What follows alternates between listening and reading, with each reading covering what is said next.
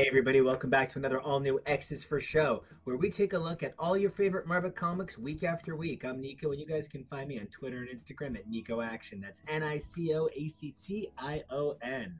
And I'm TK. You can find me at XNateXGrayX. And this is such a big week because we're looking at a number of amazing number ones.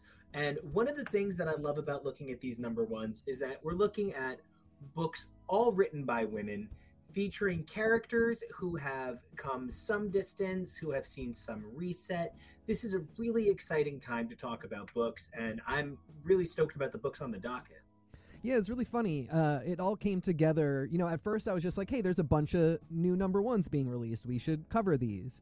And really, I just saw the number ones and slapped them all in a list. And as we investigate, yeah, they're each written by women. They are primarily about female characters, with a, exception that I think the exception sort of uh, it's you know Cosmic Ghost Rider, which being that it's Frank Castle really allows you to reflect on the amazing female characters that we have, and uh, given that it's uh, Women's History Month. It's just uh, all it all came together really uh, fortuitously, and I'm excited to talk about them. And you know, the books that we're looking at today are an amazing selection of titles. And just to go over them briefly, we're going to be taking a look at Shadow Clones, number one, which is a uh, the new Spider Gwen book. Who Spider Gwen is such her own character that when I went to go do a slide for her and was writing down all of the stuff I should know about her, I couldn't think of her last name. I was like, Gwen who? It's got to be like Gwen Williamson or something. No, it's Gwen Stacy, and I'm an idiot. Uh, she is just so her own person. It's easy to forget that she's Gwen Stacy. We're going to be taking a look at Hallows Eve, which is special romantic for me and this guy, considering the nature of our relationship with the source material from which Janine hails. We're going to be taking a look at X23 Deadly Genesis number one, which, you know, does not mark the 80th X23 book by a woman but rather like the second or third, just not enough of them, but super excited about this one.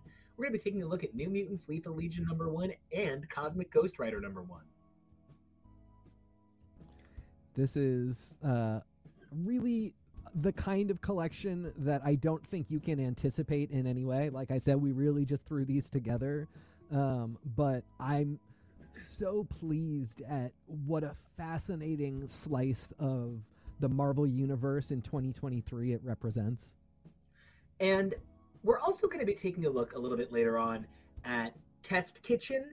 Now, I kitchen love Test Kitchen here. Test Kitchen is such a weird little idea that Marvel put together, and it's sort of exciting because it combines my love of a couple of different things, like my love of like Top Chef style food shows and my love of superhero comics it's just a really exciting sort of slice of life book and it coming out on Marvel Unlimited has made it hard to like be like, oh look at that thing, but look at that thing. My love of Jarvis family drama, you know, just just Marvel things. Uh, yeah, again, like just uh, this is another really interesting slice of Marvel because this is a unique book. It's, you know, it really is unique. Marvel has not published anything like this. They're putting it on Unlimited. It's got recipes. Uh, you know, it's just cool. And yeah, we will get into it.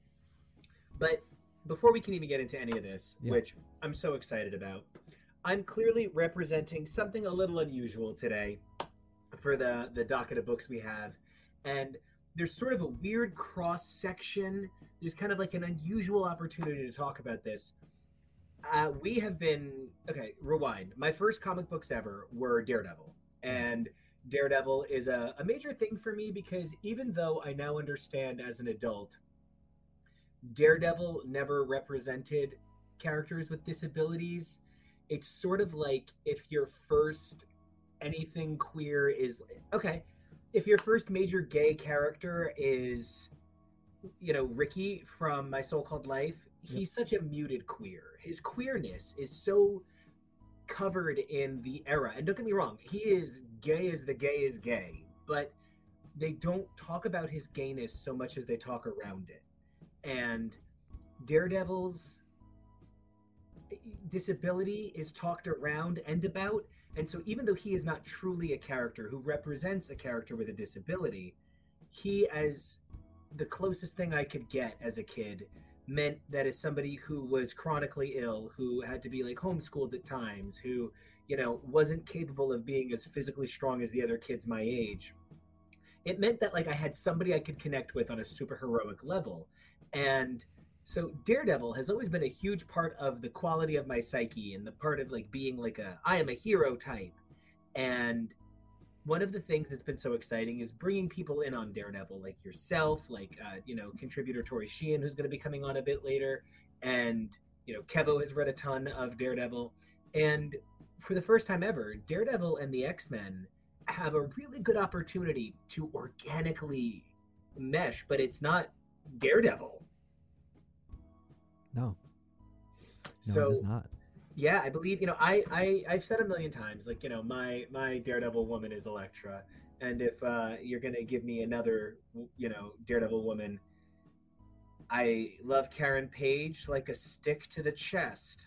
So pause real quick. If for some reason you have not read this week's comics, we're gonna get into spoiler territory right now, and you know maybe come back in 20 minutes. Um, but yeah, I I think most people have, but I just want to make sure if you don't want to be spoiled on X Men number 20, uh, pop out for a bit and come back. Uh, otherwise, Oh, all right. Uh, let me pop out real quick. Um, no, uh, Mary Walker, Mary uh, Walker. Typhoid Mary, uh, who is like a longtime favorite of this show. Who you know, it's important to note, TK. If I'm saying you know this big joke about Elektra's my Daredevil woman, I, you've made it very clear that Mary Walker is your woman. I mean, I I got on a daredevil journey with you. You know, you started me. Uh, you finally made me read this thing in my face for decades, which was uh, Man Without Fear. Um, that John Romita Jr. art, just like you saw it on comic book shelves when you were a kid, and it never left your mind. But I finally really sat down and read it, and I thought, okay, like I I get this now. I'm, I'm in. So time to start reading this Zdarsky run. And the Z- Zdarsky run is fantastic comics. If you don't like Daredevil, it's still fantastic comics. It's really interesting, has great pacing. It really is a masterclass in accessibility for a character, regardless of any other circumstances. Um, and I was just enjoying it. It was great. But I wasn't like, I love this person, I love that person. When Mary Walker, when Typhoid Mary reveals herself in this run, between that and Mar- Marco Checchetto's art, it is one of the most beautiful, in every way, most beautiful, haunting, upsetting, wonderful reveals in the history of comics. It completely changes the game, uh, even though like it's not super duper about her, No, but she just becomes so important, and then she just becomes so important, and she and Wilson become so important, and this amazing run really has this sort of B plot that is about these two people who are very complicated and not good people, but great people to follow as comic book reader. And yeah, I just absolutely fell in love with Mary. And then this last 12 months, I've been getting gifts like every day from Marvel. and it's part of it for me has to do with the nature of the way Marvel has always treated Mary.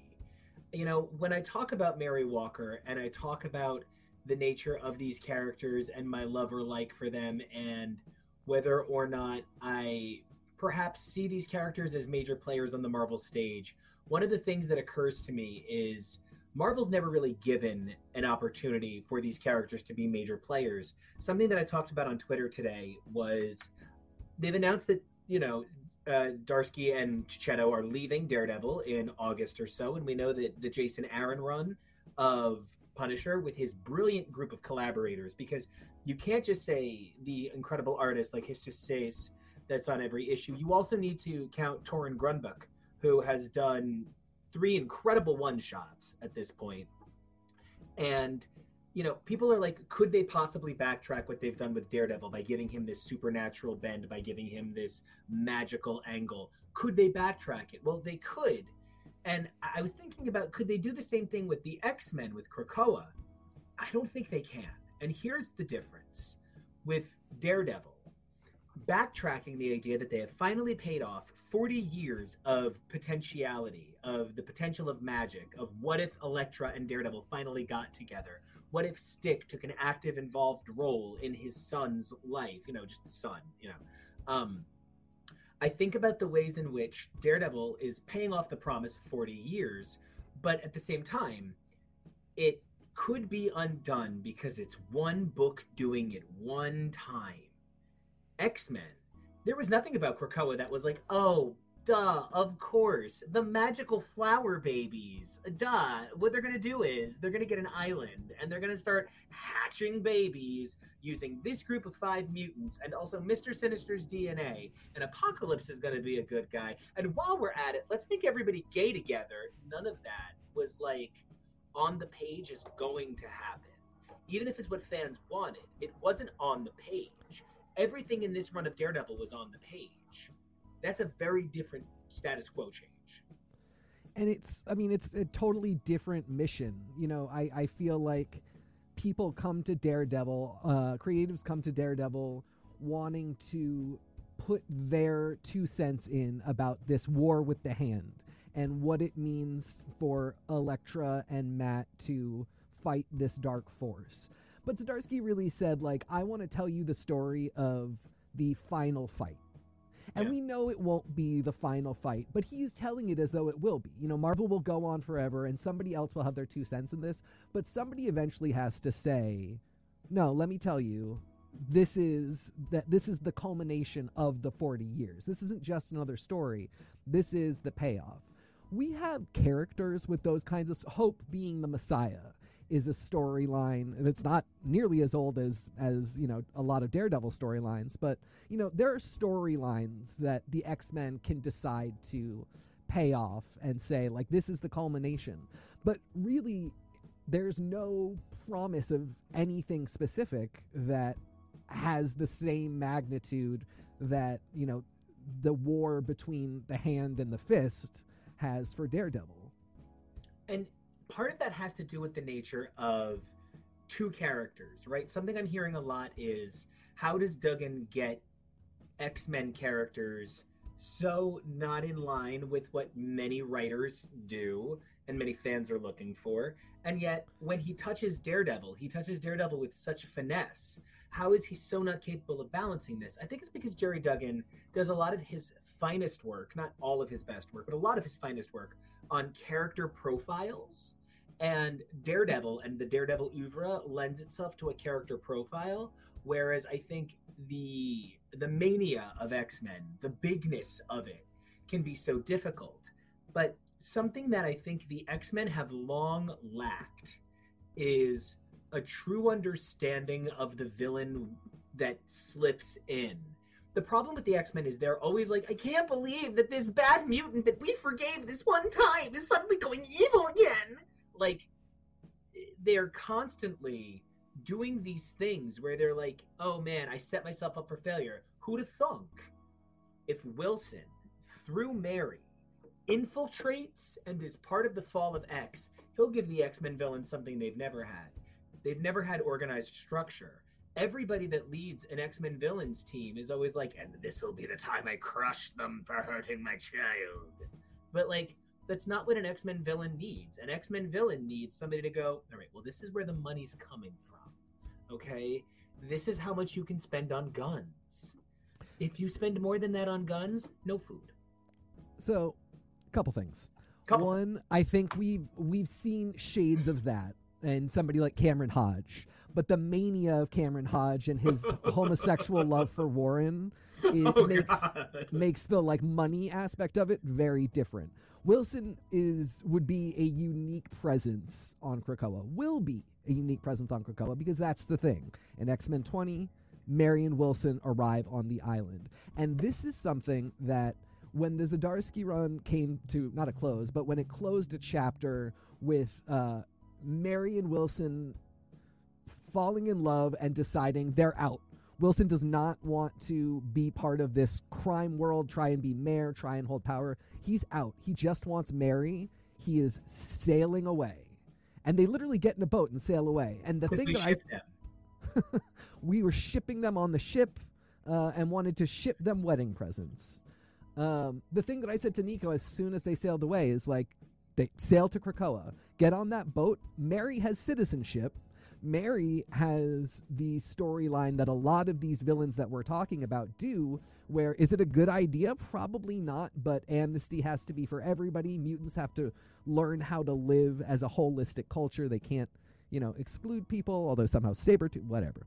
So Mary gets to come to the island. But of course, if Kyle Jinadu gets to come to the island, then Wilson Fisk gets to come to the island. And Wilson doesn't care about the same things that the X Men care about.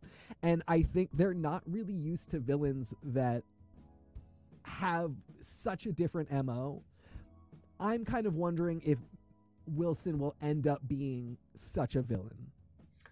I I really think it's so dumb. I I, I know what I'm pitching is really stupid, but I think something that we're seeing a lot more of is a lot more attempt to bring the Spider-Man family with the X-Men family together. A lot more attempt to see a joining of things, almost like leave the Avengers off on its own. Everybody mm-hmm. else can have a big party, and I would love to see three things. If Mary realizes that this is her chance to actually be something, to be someone, and Mary is like Wilson, we're going legit. There's enough opportunities through the Hellfire Trading Company for you to be illicit, but we must be illicit in a nearly chaotic neutral way. That's number one. Number two, I need to see Wilson understand that the mutants are the thing that is greater than him that he was always meant to be part of.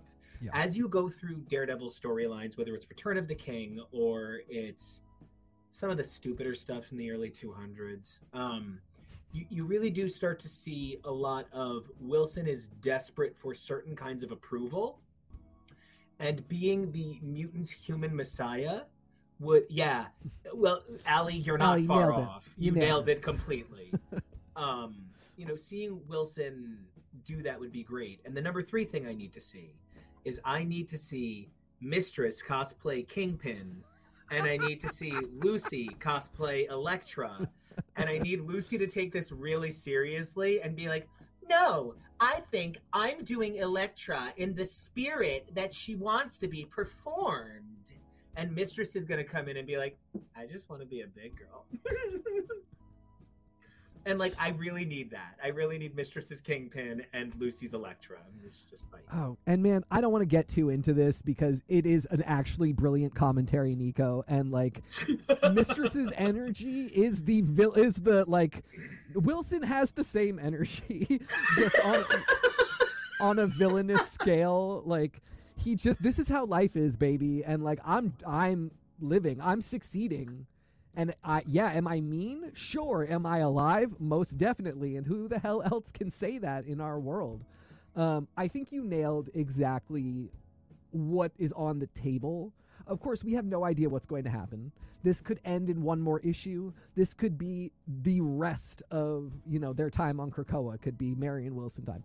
We don't know, but I think you really have identified the components that we find interesting. Um, you know, one thing that we really fell in love with was young Emma being tied to Elektra as another contractor and subordinate of the Kingpin coming up in Devil's Reign, and how Emma and Elektra related to each other as professionals that were in a very tight spot, who were both women, who were very powerful, but were not beat the Kingpin powerful yet.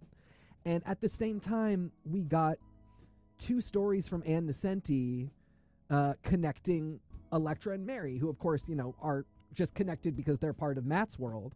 But they got this history together where they have spent time together and they have shared pain and trauma together. And it just makes Mary so much more of a complex and interesting character. And what it says to me is these things are on the table for Mary with so many people on Krakoa we have seen her interact with them in Clay McLeod Chapman's uh, Typhoid Fever. Brilliant three part series, Typhoid Fever. Everybody should go out. Everything Clay McLeod Chapman has done for Marvel has been something we've enjoyed on this team. So just can't show it hard enough. Absolutely. And, you know, we saw the X Men identify, like, Mary, you're one of us. And when they are in their island paradise and everything is being taken to the next level, what could that mean? I think it could mean really beautiful things. Doesn't mean they all have to be good and she's going to get on the team and be an X-Man. But yeah, if if Sebastian Shaw can do good for Krakoa under the Hellfire Trading Company, uh, simply Wilson Fisk can too. And it's it would be cool to see. And I think that's what we're looking at. And I'm going to put something out there that I think we all need to remember. Uh, thick boys are hot as hell. And like he's a big big boy he's he's got that he's got that cuffing season energy he, like I need SZA to come out here and dance with me right now. He uh, shoulder presses like 800 pounds. I mean, he, so and like if you want to see a masterclass in artwork, Kingpin's volume under Klaus Janson in mm-hmm. that classic Miller era. Uh, you know, team member Nathan just bought the Miller omnibus, and he's gonna get to some images where like it's just that overhead press, man. Like it, it's such a beautiful character design. Um, we always see masculine power presented as musculature, uh, but I really love that in some ways it is presented as this near sense of dramatic obesity that is also power and strength. Um, and you know, I so my dad, my dad, my my sainted father. Uh, I'm like Paolo Rivera, like that for a Daredevil reference. Uh, you know, I talk comics with my dad still all the time, and he doesn't read the books. You know, he, he's very like, uh, what did they do to Captain America? uh, so he doesn't really read, but he he listens really well. And I'm telling him about what's going on, and he's like, "You're telling me that the X Men are gonna give Wilson Fisk a pass if he went after like Spider Man's family?" And I was like, "What do you think Wilson Fisk does on a Thursday? He goes after Spider Man's family." What the, what are the Avengers going to do? Waste all of Tony Stark's money, not having more money than Wilson Fisk? Like, congratulations! Like, and that was not at my dad. That's at the nature of of these stories, kind of, sort of. And you For, know, what did yeah. Apocalypse do on a Thursday? Eh, you know, I sometimes think about the fact that we have the sort the the sorcerer supreme and we have the scientist supreme in Monica Rappaccini who I think is fantastic, uh, and her daughter Scorpion, equally fantastic. Not enough gets done with that family. Um, but one of my big thoughts is couldn't we have like a financial analyst supreme not being too silly but uh, his magic his who he is his financial control over the world runs multiversally I, I think that's a really like a, a really cool, just like off the cuff pitch, but really so much stuff happens with money in the Marvel universe on a super heroic, like financially super heroic scale. It really isn't a silly idea. You might hear that and be like, financial guy supreme, huh? But think about when we talk about Frost Industries, Worthington Industries. Xavier, for some reason, just has so much money. I think his dad invested in IBM in like 1901 or something. Like, no, I think just, he exploits his children. Yeah, there's that too. Um, there's just so much money going around, and you hear these things where it's like, I just made an acquisition. I'm Emma Frost. I just bought an island. Really cool, totally fine. Of course, you need to have that. But if people can, you know, bench press or you know shoulder press 800 pounds they have to be able to wield money in that same way. And i want to see where that goes. And i want to see those moves being more than just well i spent this amount of money. I spent this amount of money. But really like these this is the way the world is changed. And people could be in danger and people could be saved because of where i allocated funds. Well speaking of people could die. That's right tk people die um, we went on a, a, a deep dive journey, a weird a weird world journey, as it were, and we looked at every page of the MC2 universe, which eventually led us to uh, falling in love with the incredible Renew Your Vows universe and mm-hmm. the incredible uh, slew of creators on that title. Uh, specifically later on, where there was an all female creative team for a little bit on that book. Just such an incredible moment for Spider Books, right? Uh, really proud of them for that. But in the course of that, when we looked at MC2, there was a character that really caught our attention. We were obsessed with this character. They are so connected to Kingpin, and they're actually connected to something else we're going to be reading today. None other than Dark Devil. Now, Dark Devil is one of my favorite things to come out of the MC2 universe. This kid is Hallows Eve's son, who is possessed sort of by the battling spirits of Matt Murdock, who has become some sort of Catholic super angel, and Zarathos, one of the Ghost Rider demons, and they both live in Dark Devil's soul at the same time.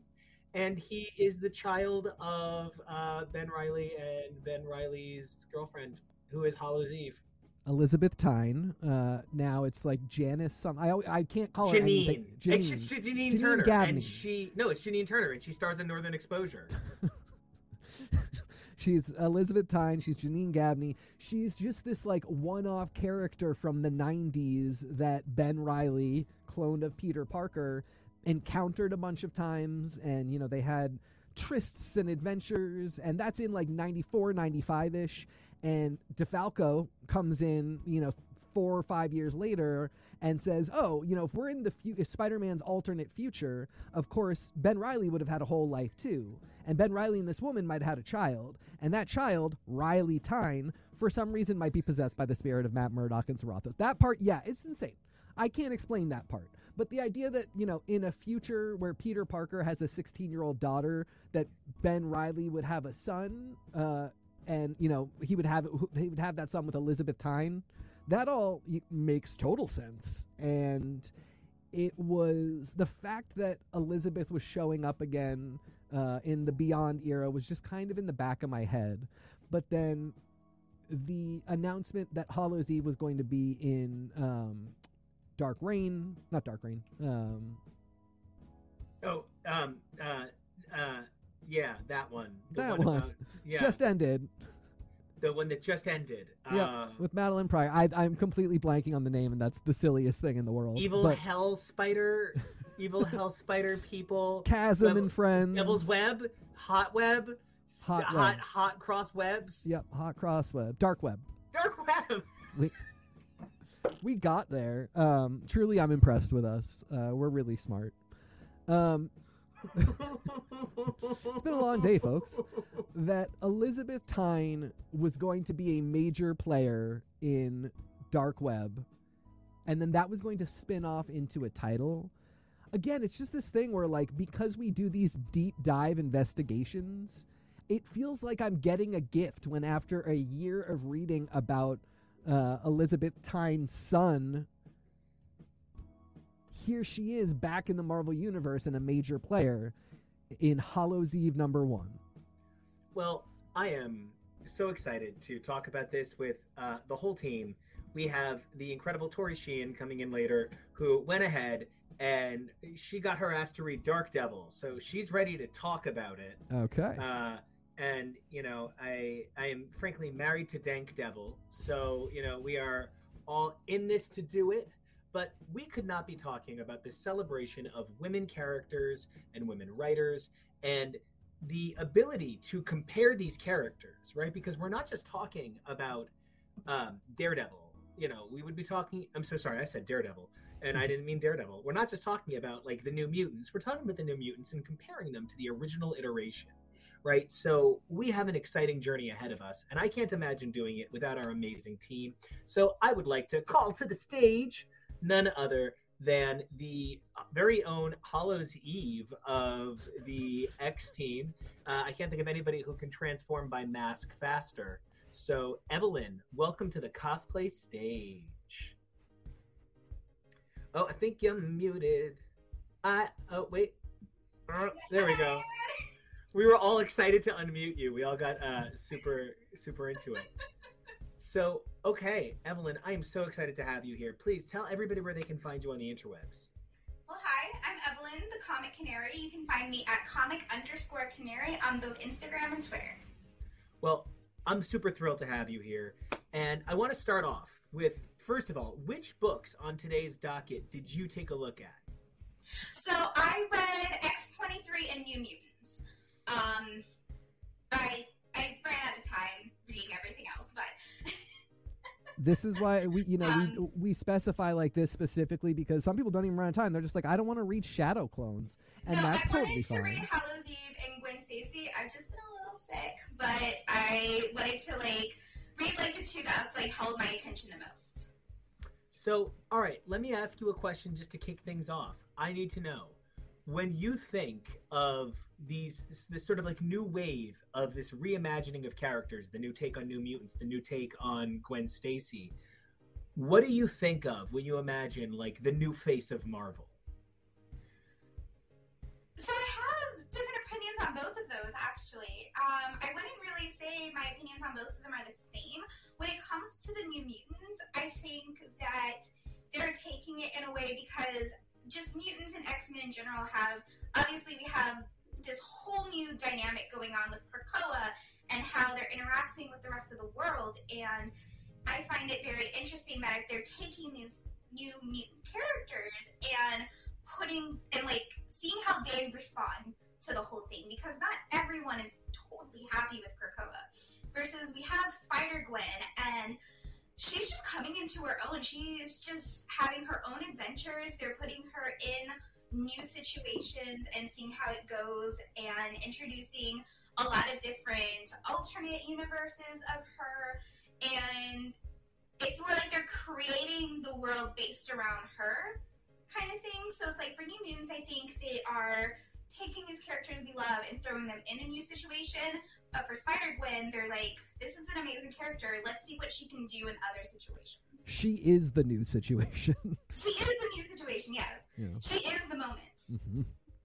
well speaking of the situation and the moment there is another voice. I am hungry to get the way and opinion on for this. You know when i think about people who have very specific things they're looking for from like the evolution of comics i know team member jake's uh, personal view on comics is comics are for everyone and so I would love to have Jake come on in and tell us a little bit more about how they feel about the modern face of comics as they've been reimagined for things like X23 as the new Wolverine and I know I'm forgetting a book. Uh, it's, it's Cosmic uh, Ghost Rider. Cosmic. How did I forget Cosmic Ghost Rider? And uh, Cosmic Ghost, you know, Cosmic Ghost Rider. Yeah. So if we could bring Jake in, uh, number one, oh. I have to oh. imagine between uh, Punisher and Ghost Rider and Child of Thanos and uh, there. I, I can't stop listing things where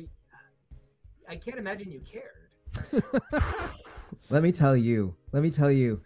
I sat down to read Cosmic Ghost Rider, and I was like, "Hey, Spirit of Vengeance, I'm there. I can get into. I found a way into Ghost Rider. I opened that book, and like the first thing I saw was Frank Castle, and I was just like, "Who has done this to me?"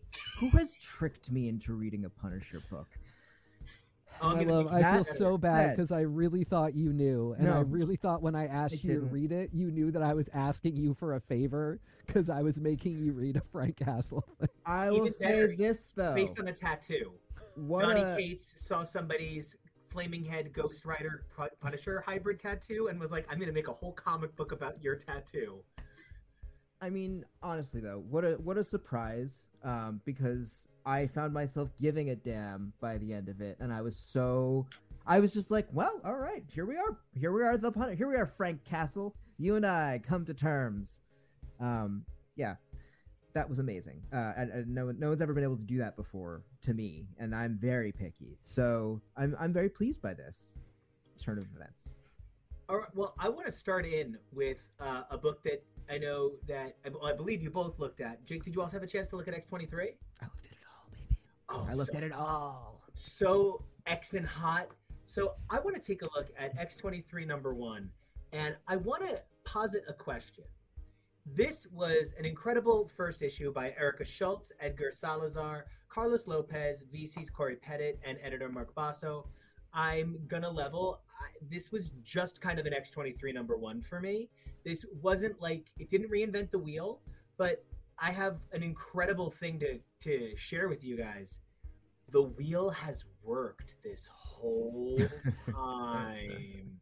so even though this felt in some ways like claw by numbers, I was relieved that it explored the character I love even if there was some forsaking of newness. Now, I would love to get your guys' reaction to this issue before we look at the bigger picture of comparative Wolverines. I mean, I think that this was this was a charming reintroduction to the character for anyone who has like jumped on in the last few years and been like, so who is this? Who is girl Wolverine? Who we're just calling Wolverine? That's just like a, I want to visually qualify that for people who are new. Um, so this is some good a good opportunity for some backstory without having to like go too heavy into like issue references. So I appreciate it. Though I will say the the the pickup point in her in Laura's timeline was the one thing that I was like, oh, okay, we're doing it here. We're starting at Utopia era. That's what I really like too, is that they they picked an era and then they stuck with it. Yeah. Because um, I feel like her story just wasn't finished from the stuff that um, mutant kind has been evolving. But her story, there's so much to tell, and so I was really like that's why I was like really excited for this comic in general because it was like t- telling us that this was going to be a new stories from an older era that we can explore her character more and her past more, and that's what got me on board in the first place. And for me, it went to that place of like, you know, you're big when they will give you a five issue mini about a previous slice of your life Mhm. you know that that marvel said like we uh, you know she's got a, a a another version of herself who is older and in love with a guy that she wasn't sure she loved she has a sister she has a brother that we're not doing those stories. And instead we're doing a flashback to a really important character in her life. But that marvel said we can spare the time and we can give a woman the chance to do some background character building that's when you know you're big and it's such a tough because of course this is x23 deadly regenesis not wolverine deadly regenesis but at the same time she got it she's in there And I have okay, so to that though, yeah Mhm. Gambit got a five issue miniseries recently. Um, actual question for you. When was Monet's five issue miniseries? When was Cannonball's five issue miniseries? When has there been a five issue miniseries for Danny Moonstar, for Karma? When has there been a five issue miniseries for Mondo? Chamber had one four issue miniseries. Rogue hasn't had an ongoing in like a decade where are all of those characters miniseries? And this isn't meant as a complaint. This is so now we're saying those characters don't get them, but Laura does. Now Laura doesn't just get one with the name Wolverine. Laura sells the book. And you know, to that end, if we could bring up the Wolverine slide, I would just love to, as we discuss this, have a visual representation of the Wolverines that you currently could be Wolverining. We, of course, have the love of my life, my dream bottom, my everything, Logan, all the way on the left. We have who I kind of see myself as, plus way more body fat, Akihiro, um, just generously everywhere you want to put it. And then we have Laura. This is the two men who have borne the name Wolverine, and now the woman who wears it so effing good, nobody questions it that has taste. So I want to know how you guys feel about this point in Logan timeline or in Wolverine timeline. Well, for starters, I'm still waiting on the Wolverine um, family vacation um, Mhm. comedy, um, lampoon style, crazy adventure. I'm just, I'm waiting for it. It's, it's a necessity at this point. Come on, Marvel, like pick it up already. Um, but that being said, I really like how we do have Laura as Wolverine, and within the universe, no one's questioning it. Like in the universe, it's like, oh yeah, she's Wolverine. Logan's Wolverine. They're they're both Wolverine. Okay, let's go. And um, I, and then of course, like the rest of the family, like Akiro is just he's amazing. He's he's my bisexual son who I will protect until the end of this earth. Um, and then even Gabby, um, like rolling in there is just really great. Gabby, yeah, that's a really you know I I was like working so hard not to accidentally put the Wolverine daughter from MC2 Wild Thing. I was working so hard not to accidentally put Wild Thing on this list because this has been like an all MC2 episode by accident that I was really afraid that uh, and I, I forgot Gabby. Honey Well, badger me up. But I will say this about Gabby in co- in the context of what we're talking about. These three work so hard to ensure that Gabby does not have to be Wolverine. Mm. That though she is a you know a part of that totemic symbology of Wolverine, she is the one that if they can take care of properly and raise in a way that they didn't get raised, she does not have to become Wolverine. She Well, can still be a superhero. It's choice. They're giving her the choice that Thank they you, never yes. had. They were they were they were forced into the lives that they lead. They were forced into the violence and the trauma. And Absolutely. Gabby, you know, Gabby was young when she was taken out of all of that, and she has the chance to to grow up and have friends and to, you know, no one ever gets out of childhood fully without trauma, but like.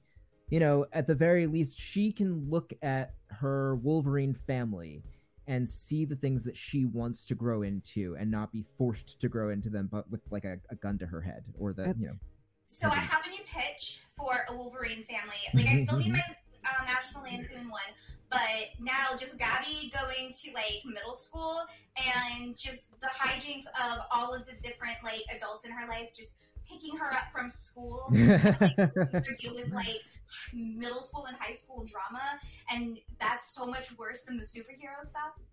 oh, Gabby Degrassi would be perfect. And I think we start to see exactly what we're talking about in I mean we've started to see it already in New Mutants and it's continuing in Lethal Legion which um you know I I is a fantastic story. I if I have one complaint it is that the shift from the ongoing to this 5 issue mini doesn't maybe make the most sense to me. I'm sure there are financial and logistical reasons behind it, but this just feels like the next issue of New Mutants and I'm hoping that Lethal Legion is going to sell in a good way. But Nico, what? Counterpoint. Yeah, I think it reads like no New Mutants book ever before, and I think calling it New Mutants is this bizarre hesitation and uh, like near apologetic reticence to be something new. The Mhm. words New Mutants, what do they even mean? Right? It's not like new in the way that we use new for New X Men. It's not new in the way that we use, uh, you know, superior to mean a reimagining. This is just New Mutants. And what this creative team over on New Mutants, led by Charlie Jane Anders, is trying to accomplish is something really different. Uh, if we could pull up that New Mutants slide, the thing that the New Mutants crew is forging forward is a brave attempt to force in and it is forcing in. I'm not I'm not going to play games about this. This is not an organic introduction of new characters. This was one day I opened a book called New Mutants and they were like, "Don't worry about your old characters. Here are some new ones." Mhm. Good. The book is called New Mutants, so that Charlie Jane Anders, Enid Balám, Elisabetta D'Amico, VC's Travis Lanham, and Sarah Brunstad are providing us with. party. Right. Wait. I it, I have a really good car alarm impression, but it's a little funny looking. Wait. Ready? It's a little funny, right? oh my god That's how my family plays the bagpipes. Your family's amazing. Um, but uh, just this book looks like no other book in the world. It reads like no other book in the world. I wish this was called X Lethal Legion, Lethal Legion X Men, something, because the New Mutants being in this book isn't a weakness, but it's certainly not the feature. I really accept that. You know, I, I think we're talking about like two different ways to pitch it. I like yours better. Uh, mine is just like you know Charlie Jane picked up where Vita left off in the original new in this previous New Mutants run. Why stop it? Just let her keep going. But you're right. This did over time evolve into another story, and I think maybe calling it something entirely different and really identifying this era and this group of young people, most of whom are shepherded by the previous New Mutants team. Yeah, yeah, Yeah. I see that. Well, they were going really well as the Lost Club for a while. I really, I wish they we, we had name. stuck with that, or even if it was going to be a New Mutants colon, New Mutants the Lost Club would have appealed to me a lot further, um, because for Sutherland as like Charles Xavier with some hair. I mean, oh gosh, I mean, I, I was even when you know when this when that that run of New Mutants launched, and you had that intermingling of like Generation X characters with New Mutants characters. You know, I was it still felt like a New Mutants book. It was still you know operating in that mode of like we are you know we're exploring ourselves, we're exploring our feelings, we're growing as people because that's always what New Mutants has been about. It's about these characters having these substantial arcs and growing and not not being in the same place that they were at the beginning of the story. Um, I've always, you know that's something that's always stood out to me. And they took that and they've applied it to these new characters. We've got you know co- collected from you know bits before and bits during the Krakoan era. And it's really, you know, it's an opportunity to play with new characters using this formula and show us new kinds of growth and new reflections of ourselves that we might not have had in previous iterations. You know, it's it's wonderful seeing more trans characters. It's wonderful seeing more gender nonconforming characters, visible mutants who you know reflect all sorts of you know inner and external realities that readers experience. Um, but yeah, is it New Mutants? No, it's a different. It's kind of a spin-off of New Mutants, which is great. Let's let's honor that. It's it's whatever Generation X was. It could have been called Daydreamers, and that also would have been really, really cool. Ah, that'd be a nice reference. Oh yeah. Yeah, it wasn't necessarily a new Mut- mutants book for me. Um, I still picked it up because the characters themselves I really like. So I was just curious where they were going to go with it. I will say though, a criticism I have is it felt a little choppy to me with the way that it the plot went. Like segmented scenes. Yeah, the way it was segmented, like usually it doesn't bother me. It just it just felt a little off this time um, for me. Um, it took me out of the book a few times, but I really I'm interested in where the story is going. The plot did interest me, and the characters do seem really interesting. But yeah, the the choppiness for me kind of brought me out of it a little bit.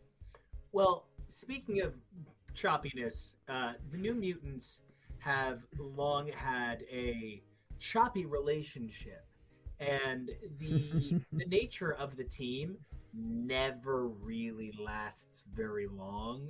So even if this version of New Mutants doesn't uh, tickle your tickle spot, it's probably not too long before you're looking at a new version of the New Mutants. Now, on this next slide, we have you know a, a selection of new mutants and i want to point out uh, superfan ali galactic's comment in the chat i'm still so full of spite over vita not writing new mutants that i haven't read new mutants you know having having been lucky enough to be friendly with vita for years you know seeing a voice that i'd like literally come up with in the industry that i knew needed to be the voice on this kind of book.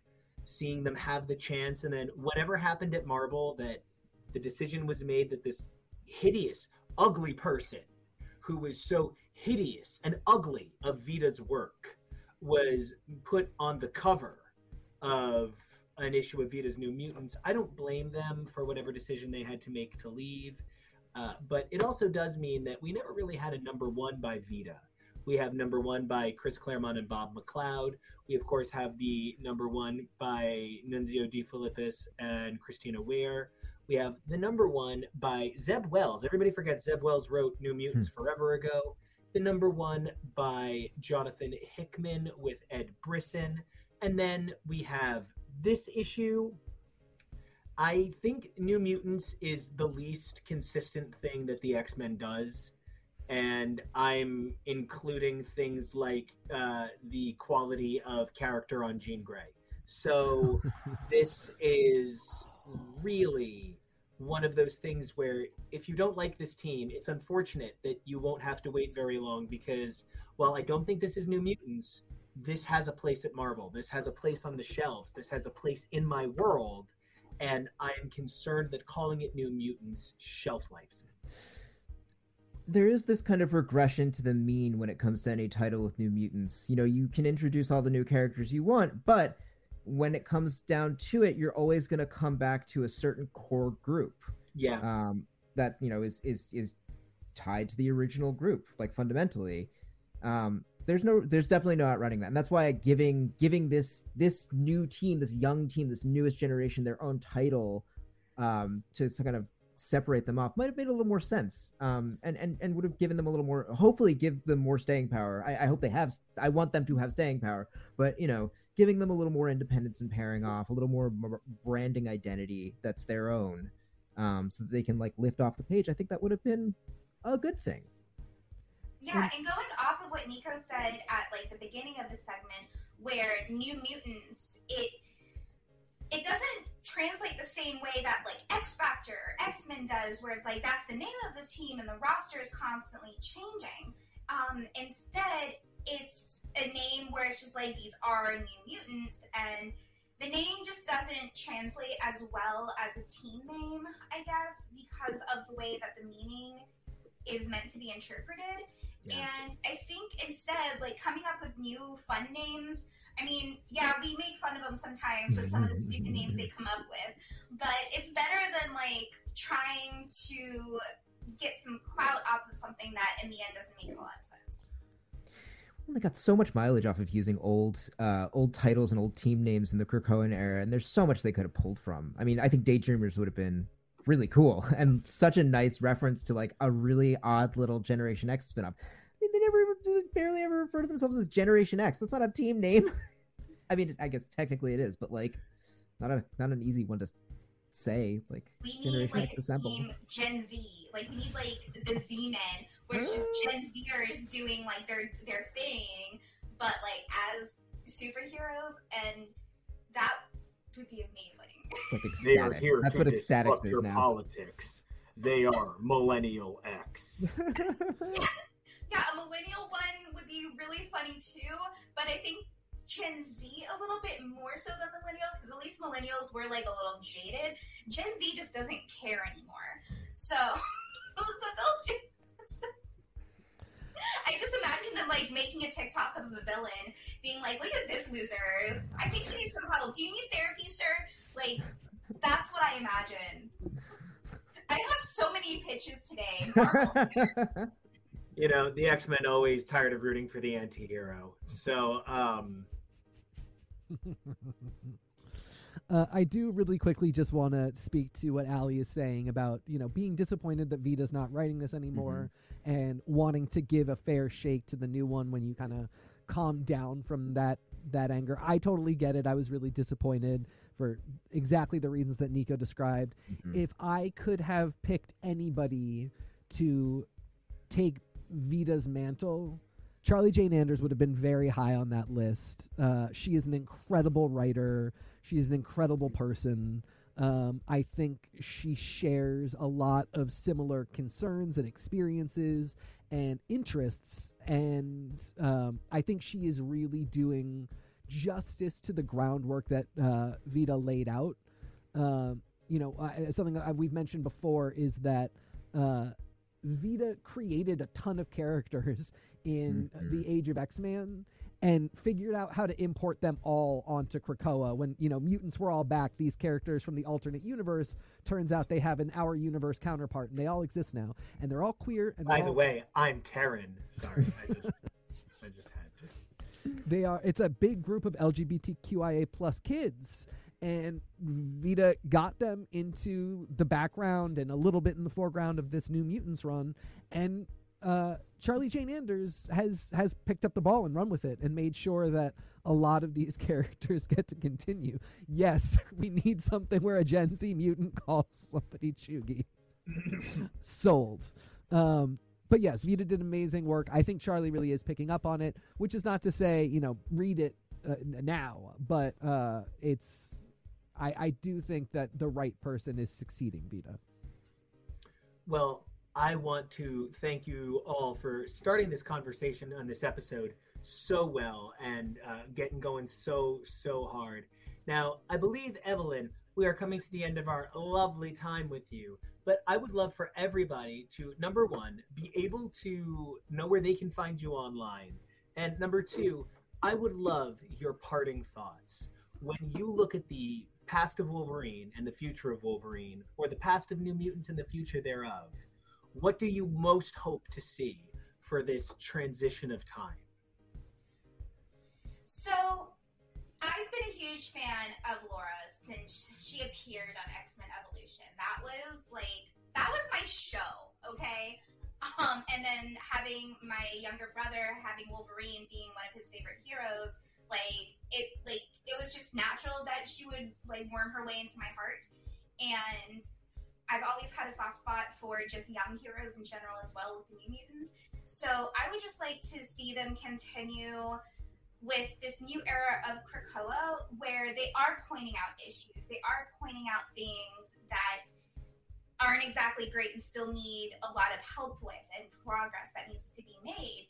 And I think that Laura is a great new per, um, addition to like the main X Men team, being like the new Wolverine and just like like being there and just being her hilarious self versus the New Mutants, where I would like to see more commentary on Krakoa versus like other Western culture.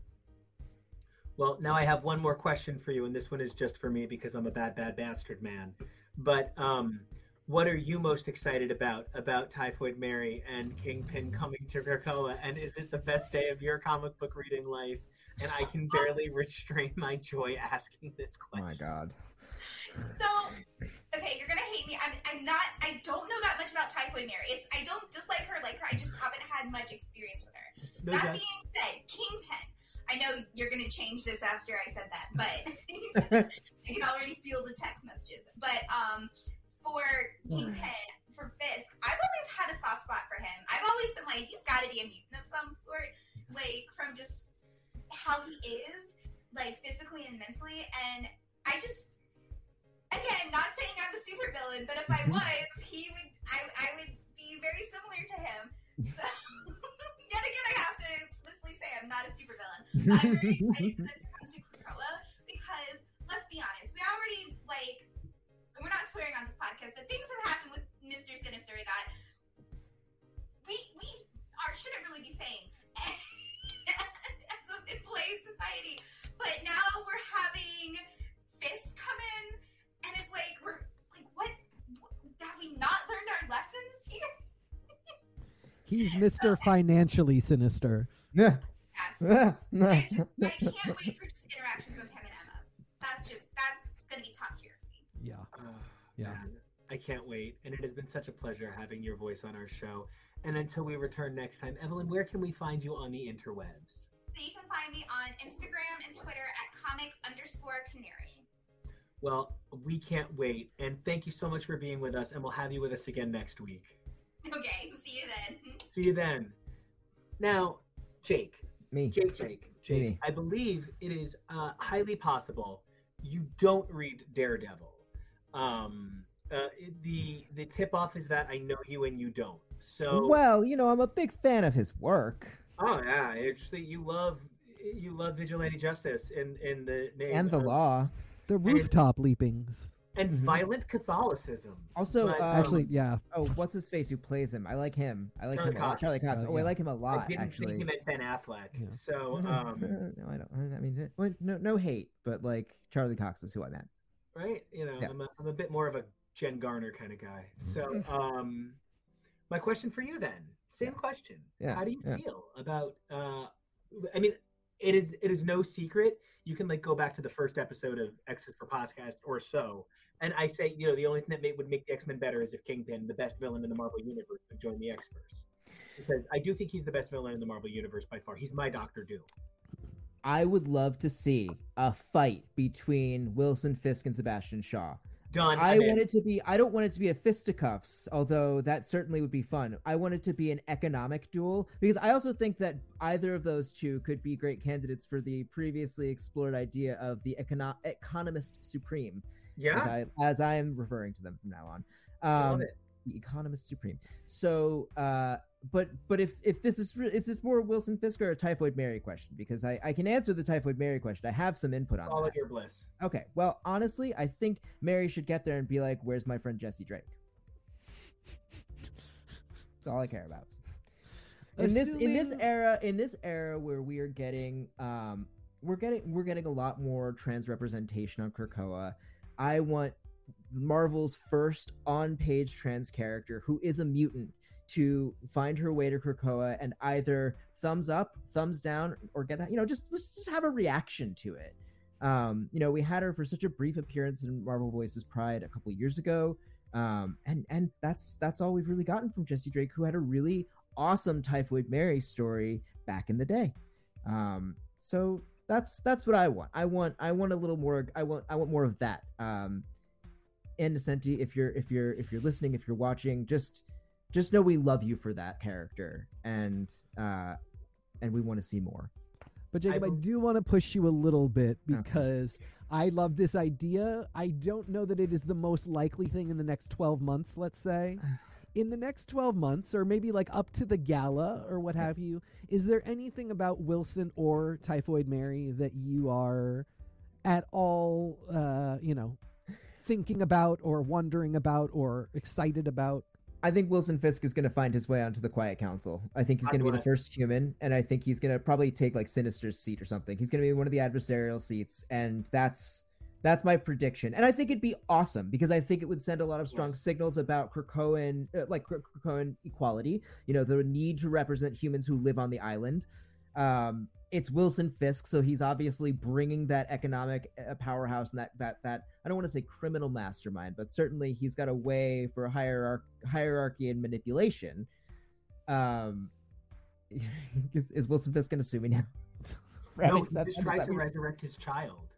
Oh, oh, Just Okay. in King's Ransom, a Spider-Man story, he just tried to have his son resurrected. So like, and now the the Phoenix Foundation's for Yeah, and now with the Phoenix Foundation, oh my god. So I I just think that a lot of Kingpin is potential.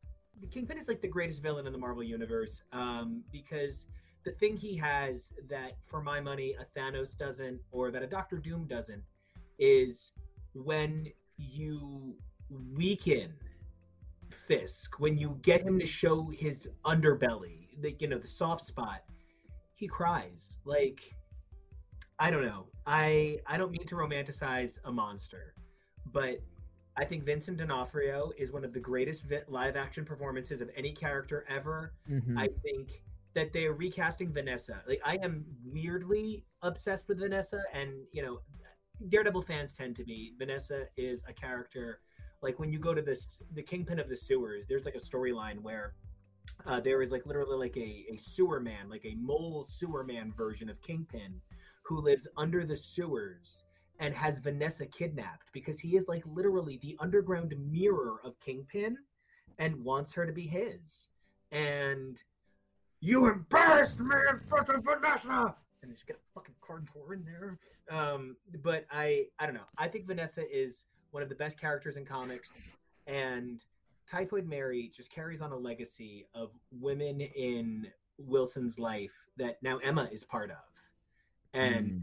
I, I don't know. This is like, this is like the most excited I could possibly be for something to happen to the X Men because Daredevil doesn't belong with the X Men you know Daredevil's theological need to uh, predicate everything in his life on a higher power is so at odds with his nature as somebody who is in the superhero superhero community.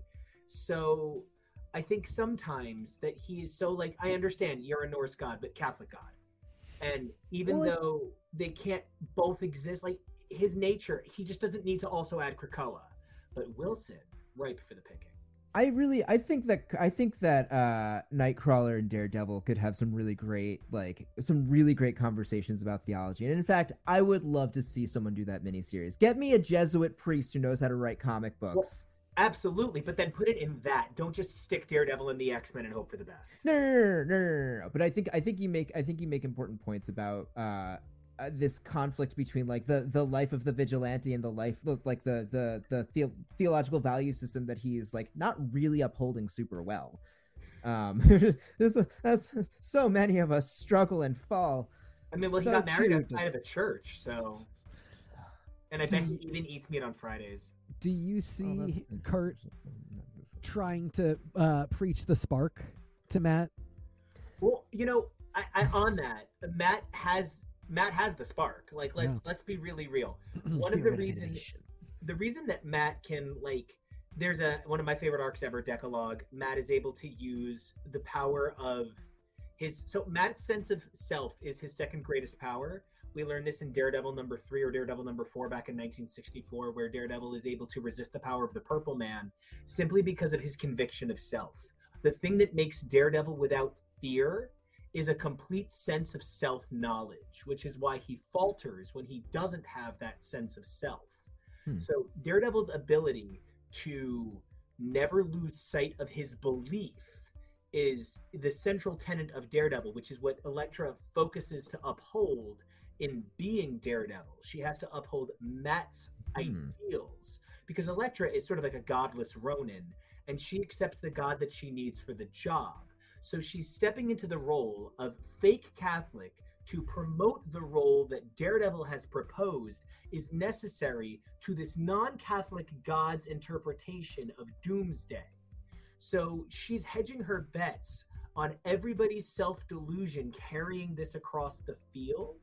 And the reason it's going to work is because Matt's equivalent of the spark allows him to make these sorts of mistakes without hesitation. He doesn't not think they're mistakes, but he doesn't flinch when making them.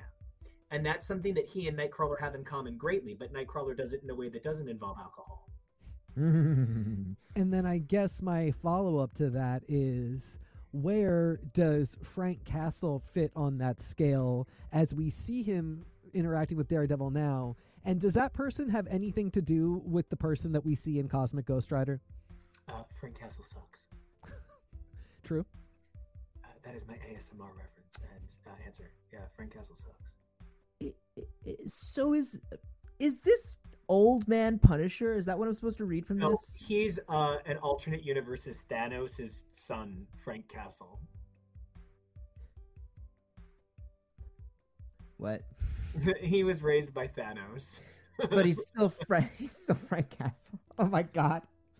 What does that just- even mean? His war was just interdimensional. No, no. Did, his, he- did he, he did he still lose his lost family Mar- to the to the to organized crime? He still lost Maria and the kids. Yes.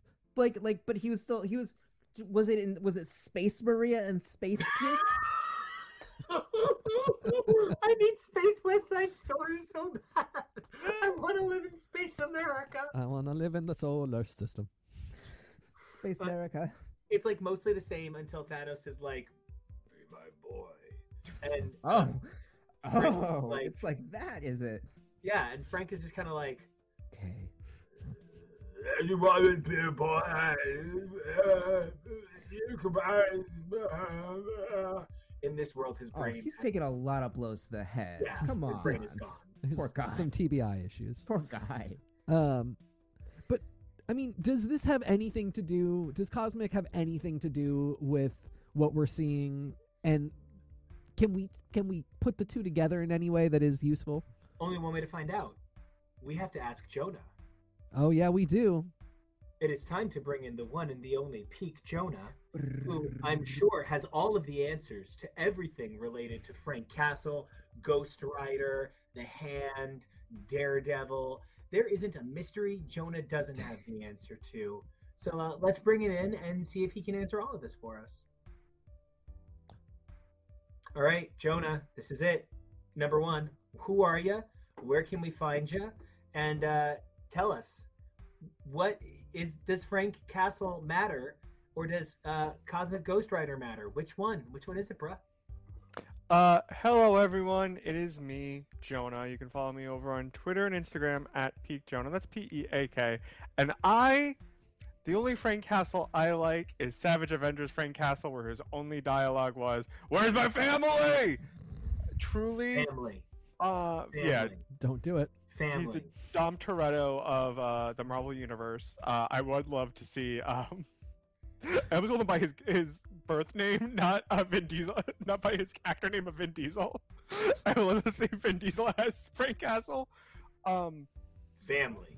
Unfortunately for me, Frank Castle isn't really a character that does much for me. Um, I do think the concept of Cosmic Ghost Rider is cool. I don't know if Frank Castle being Cosmic Ghost Rider really adds or takes away anything from that. It's just kind of a, you know, you have this really, you have a cool concept of Ghost Rider but space, but you can make anybody cool if you're Ghost Rider in space. I, I don't think Frank really adds anything to that. So uh, it's unfortunate, but Frank Castle does nothing for me. Maybe they could Moondragon them. Uh, like the the famous Like, take- song take the- by take- uh, Van Morrison. It's a marvelous night for a moon dragon. That's exactly what I meant. Why, did you think I meant something else? No, no, of course. No, like maybe we could do like a psychic conversion. So like that Frank Castle has always been the more interesting older daddy, Frank's son, daddy, I'm a Cosmic Ghost Rider, but really feeling guilty about it, Frank Castle, who seems so much more interesting and accessible and like emotionally available, and I wanna call him Daddy Castle. So I wanna I wanna take everybody back. Uh, I am I am just a a, a naive ten year old with a lot of weird ideas about comics. It's 1996, and uh, I'm I'm following this uh, up and coming young whippersnapper named uh, Neil Gaiman, and uh, I, this uh, who's ever heard of him, Ma- Matt Wagner guy, and the two of them collaborated on an issue that transformed my understanding of multiversal comics. They collaborated on Sandman Midnight Theater, which is a really significant piece of Sandman lore in that it doesn't matter, but it's one of the pieces collected in a lot of the editions because it's got Gaiman's name on it, in which the Golden Age Sandman of Wesley Dodds, who received a sort of mystery kind of pulp comic reimagining under one of my all-time favorite comic book artists, uh, Matt Wagner. Anybody who doesn't understand why Matt Wagner is so important really needs to take a minute and read some early Grendel, and then the conversation's over. No more talking about it after that. And the design on Grendel, you know, if you think Venom looks cool, Grendel did it first, right? Um, but in that, we see Morpheus meet Wesley Dodds. And it's a really amazing moment where these two disparate ideas come together. And, uh, you know, Kevo, if you would be able to bring up the Cosmic Ghost Rider slide when you get a moment, I also feel much the same way about Ghost Rider, uh, Cosmic Ghost Rider, and the possibility of him meeting Frank Castle as Frank Castle exists now. We have Hmm. Cosmic Ghost Rider by Stephanie Phillips, Juan Cabal, Jonas Scarf, Espen Grundjern. I am so, so, I just didn't expect it as I'm reading it on air. I'm so sorry. Espen Grundjern, right? Letters by VC's Travis Lanham and edits by Martin Biro. And uh, my question for you guys: what what would even happen if this Frank Castle were who can't even manage to be the only Cosmic Ghost Rider, evidently? Good job. What if he met the other Frank Castle? What would we even do? Put him out of his misery. I also like Robbie's suggestion of maybe Cosmo could have been a choice for Cosmic Ghost Rider. A solid choice. Solid choice. Maybe, uh, and he's a dog riding a skateboard. Oh my god. Uh, you know, that's his. Laserman. Instead of, instead of a space helmet, it's a regular skateboard helmet. you know this it, this is the question and this is the thing that i'm really wondering about and thinking about because this this punisher being the soul sucking worst and it coming to a head is coming to a head and we really are drilling in the point that the punisher is a bad guy if you have decided to emulate the punisher you have failed it is really serious that you understand that you have been following a villain and Mhm. sure, somebody who has kind of been wronged and had bad stuff happen, but nothing justifies what he has done. And he has gone so completely off the rails. No, no, not enough bad stuff has happened to Punisher to you- no, he, no. It goes so far. pa- No, it goes so far past. No, no. Well, but no. then this is the question. Like, so we, this will have to end, and Frank Castle, the, the Punisher, is not going anywhere. They have to do something else with him. Do we like? Do we continue to see how much we can punish the Punisher and get him Yeah. to the point of like no, leave him in hell. Yeah like it's on a cosmic scale now. He has to meet the the person that can truly show him how horrible he is. Because we do have to deal with what we do with the punisher after we have definitively said he is so wrong. We it's not up for debate. I I mean like they they do like edging us further and further into the villainy. Like they they've been doing it with Beast for years now, but like I I I wonder whether or not they know what comeuppance looks like in that way, so that they can put that character to bed for a while. Like that's what that, I think that's what would need to happen to like really give the Punisher what he deserves. Take him off the table for a while. Like don't let there be more Punisher stuff for a while, or re you know reimagine the character in ways like Cosmic Ghost Rider, who already is far more interesting to me as as a as a you know story and a character and a, and a compelling version of someone who I don't care about in the six one six. Um, but like I'm afraid Marvel doesn't know how to close the deal on these these these characters that go fully dark side, and they don't know how to give like a, a satisfying feeling comeuppance, and that's I actually think that's kind of dangerous in the writing uh, because Agreed. you need to see your villains fail, you need to see them punished. This is there needs to be some balancing for the scales of justice here. Well, I mean, they could just always do what they did with Jean Grey, is when Jean Grey did something completely terrible, kill her off, and then have her be dead for a couple of years. Make the two castles kiss. I like that This a too. brilliant idea. It's kind of feel like what Marvel does when a character does something so irrevocably bad and they don't know how to fix it at the time. They're like, well, they hmm. have to die. And they die, and then they put them on the shelf and go, no one's allowed to use them. There's a big old X on their file. Not the X Men X, it's a different kind of X. It's like, no, you can't use this character. And they have to be dead for a while until someone can figure out a way to rectify what they did. Mhm. And from what it sounds like, it seems like we're closing in on that point with Frank, where it's going to come to a head of Frank Castle will just need to die until someone can figure out what is the best way to for him to atone for what he did. But I mean, that's why death is so great. Like, not to sound silly, but She's perfect. human being, what did you do? Oh, human being, you've over the last 30 years agelessly murdered 7,000 people. Oh, you're bad. We Mhm. can't like you. Oh, that's not a real thing a real person can do. How can we make you atone? Hmm. Can die. Because a real person can't die and still meet the financial bottom line that the corporation has, right? So, because the crime is impossible, the punishment being impossible, death, and them thinking, well, impossible crime, impossible punishment, it has to wipe the slate clean. It's not working for me anymore. I'm me- really tired of that. Let me throw something out at you. What did you think when Hal Jordan became the Spectre after going like insane as a, I don't know if this is this is if anyone's DC literate enough in this room, but you know th- th- this was an this was an attempt to rectify like a massacre committed by a character make him you know serve in this this afterlife role to try and like punish him for the deeds that he did. And uh, you know another like I, I again i don't think frank castle being around is is a particularly healthy thing for anyone. Uh i think the punisher is kind of like a bit toxic in its its its uh it, it, it's it's it's cultural radiation. Um and I don't think that like keeping him around to do some afterlife justice works. And I didn't really, I don't know how I felt. I don't think I'd like the Hal Jordan thing either. But I'm curious what other people, if that's is that a workable solution? Can we make him serve in an afterlife, you know, you must do justice role? Well, the thing I will say is this Punisher run is kind of trying to figure out how to do that. It's kind of trying to say like if you shelve the character without doing work, the people that are using the symbol for evil will just continue to put it on their hats and on Right, bumper right. stickers on their truck and there will be no other word. If you continue writing the character and really display to people he is legitimately evil. There are no redeeming qualities. This is a villain that just does the same things as the hero some of the time. Um, this is the work that Aaron is doing, and I don't believe that the job is entirely finished yet. And I, you know, I don't. This is why I wonder about Cosmic Ghost Rider because this is so far to the other end of some kind of spectrum.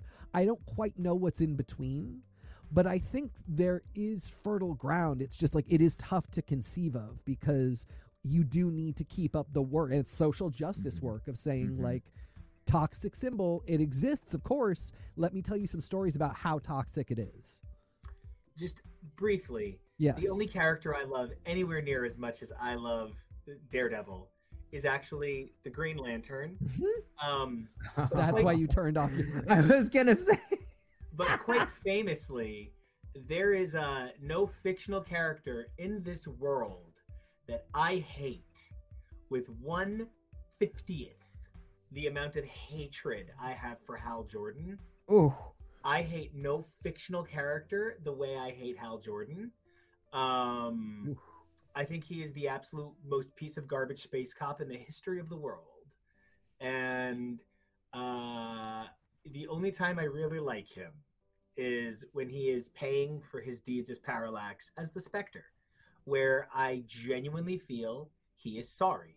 He seems really, really, really sorry for one minute of his entire garbage space cop life. And I don't know that I believe Frank Castle is capable of the same level of apology that Hal Jordan is. I didn't think Hal okay, first of all, I didn't think Hal Jordan was capable of saying I'm sorry. Mhm. That is that is number one. So if we're going to talk about the best Green Lanterns, we need to talk about the people who exemplify the ideals that an Avenger would exemplify, right? So forgiveness is something that comes with contrite apology. Not to get too Catholic, but you can't just go to confession. You have to be sorry. And that's why Daredevil and Punisher, despite being so similar, are incapable of that level of connection because all Matt knows is empathy, but all Frank knows is apathy. And it really does become the question of immorality versus amorality. I don't believe Frank Hmm. is immoral any longer. I believe Frank has evolved his morality to something that is amoral. Frank no longer believes that murder is exactly a problem, right? It's not even ends justify the means, it's a different thing. Murdering scum is murdering scum, which is why he's accepted the powers of the hand. Now, if we take the idea of accepting the powers of the hand as the same basis as why he would accept the powers from Thanos that made him essentially the, the Silver Surfer of his universe, uh, a herald of Thanos, I think we are able to see the definitive difference between a character like Emma Frost and a character like Mr. Sinister, a character like Apocalypse, and a character like Exodus. Mr. Sinister will never be sorry for anything, but Emma Frost is always sorry for everything. Hmm. At her heart, she regrets mistakes. Conversely, Apocalypse never wanted to suck and is sorry for the things he did to make his family, all of mutant kind, safe. But conversely, Exodus, Exodus isn't sorry for anything about his fanaticism. No, he's a he might-. Be sorry right now because he's being told to act sorry. Well, Hope said to say sorry. Exactly. Hope said to say sorry. And I think that is the conventional difference between the Punisher and Daredevil, and why Punisher can't be redeemed, and where Frank Castle, Cosmic Ghost Rider, even if he is a different man, for me, can't ever be different enough to truly be sorry. That's a great read. Yeah. I don't that gives me so much to think about. I just like that will be kind of one of the things that's really important to see in this book. Is is uh Stephanie Phillips trying to show a uh, a regretful Frank Castle, even if it's from another universe, even if it's another story, or is this the kind of thing where no matter what, even if he is miserable and realizes that things are bad, he still isn't capable of that level of contrition, as you said. That's a that's going to be a real marker to look for. So I actually think we have one book left to talk about, and uh, I'm pretty excited to talk about it for a minute. Uh, Shadow Clones. I've now read an enormous amount of Spider Gwen, and I opened this whole thing with I literally couldn't remember her last name. um, and I'm not embarrassed about it so much as it's funny as hell. Uh, you know, it's so funny. Whenever I take down this uh, Hal Jordan figure, he never stands on his own for whatever reason. Oh. But if I take down the matching Sinestro figure, uh, he always stands right up, like he's about to get on a high horse somehow. Um, I specific because they're the same person. I don't care; they're the same person.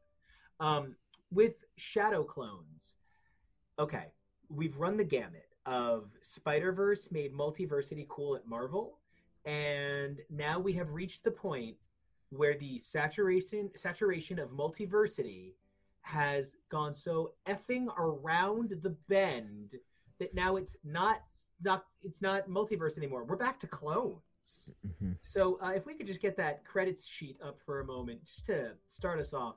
Spider Gwen's Shadow Clones is written by Emily Kim with genuinely shockingly good art by Beautiful. Kei Zama. I did not expect this book to be so stunning inside. I was honestly the cover did not wow me.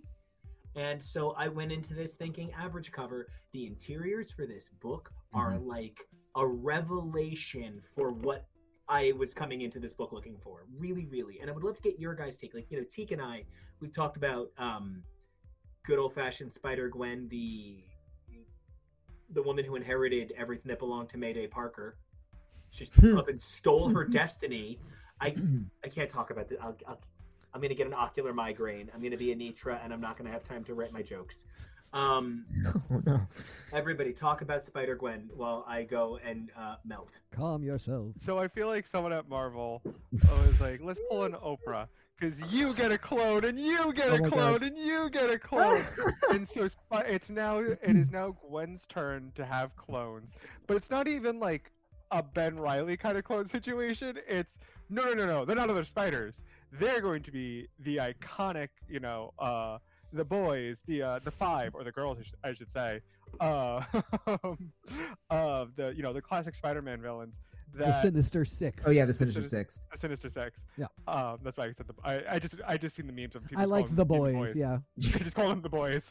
Um, but uh, my only like I did I did really love the art. It's a really it's an aesthetic that I found myself very much enjoying. So I am very excited to continue to read. Um, when we cover the solicits, I'm very excited when we get to Rhino because I, for some reason, I, and in the most loving and best way possible, Rhino Gwen looks a little bit like a bimbo in a way that I really love. Yeah. So I am excited for that. Um, I my only complaint is the way these clones came about is a bit contrite. I don't think there's anything wrong with a scientist being, you know, scorned and blaming Gwen for something, but none of this was Gwen's fault. Literally, none of it was Gwen's fault. Gwen specifically did help, tried to help, and if Gwen wasn't there, that scientist would have died. And it felt a little you're placing the blame in the wrong area. You're you're trying to be like "Gl- Gwen didn't do enough. Why aren't you blaming the villains? Why aren't you blaming uh who's it? Uh whoever's bombs it was that blew was it um was it the Dr. Octopus bombs? Whoever's it was, because all of them just throw bombs too at some point. I guess no goblin wa- here, but we're gonna throw more of them. It was Everybody this. It was our Sinister Six in Gwen's universe for some reason. Uh, yeah, but I more so meant somebody, whoever threw the bombs in the first place into the lab. Yeah. Uh, it wasn't their fault. It's Gwen's fault for not doing more. It felt a little. I maybe need a little bit of a better reason of the, there to be some scorn. I, I don't know if this is my favorite reason for it. That being said, I did enjoy everything else about this. I enjoyed uh, the the little bit of you know Mary Jane that we got from here. That was very fun. Um, it seems like no matter what universe it is, Mary Jane has to deal with some with with a different light-haired woman. Yeah, whether it's Felicia or Gwen. Well, Mary Jane is always dealing with some Gwen Stacy baggage in some form or another. Snap. Eh, eh, you know, I liked this book, but my big lingering question is why? Um, because I mean, it's fun, and fun is always like its own justifier, sure.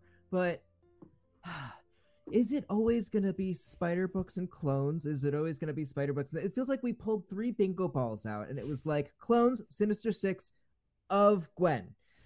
And that was like how we got the plot for this book. Now, that said, the writing is a lot of fun the art is excellent and so it's a great it's a it's a great book to to enjoy and a great story about a character that really seems to have like you know become mm, big in the marvel universe like Oh, she's yeah. fun she's a cult figure um but you know you know me i'm like a i'm, I'm a six one I'm- a bit i'm a bit hard of a 616 purist it's it's not a pretty look all the time um and so sometimes i see I see characters like this and I see books like this and I'm just like, is it are we just going to keep doing iterations on the same themes? I Yeah. would love to see a Gwen story that's not rooted in a Spider-Man story that took place 30 years ago.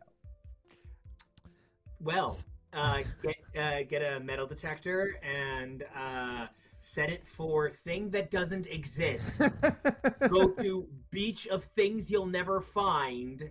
Take off your shoes of ever finding things and uh, get your toes in the sand. As as Phineas and Ferb said, discovering something that doesn't exist. yeah, y- good luck.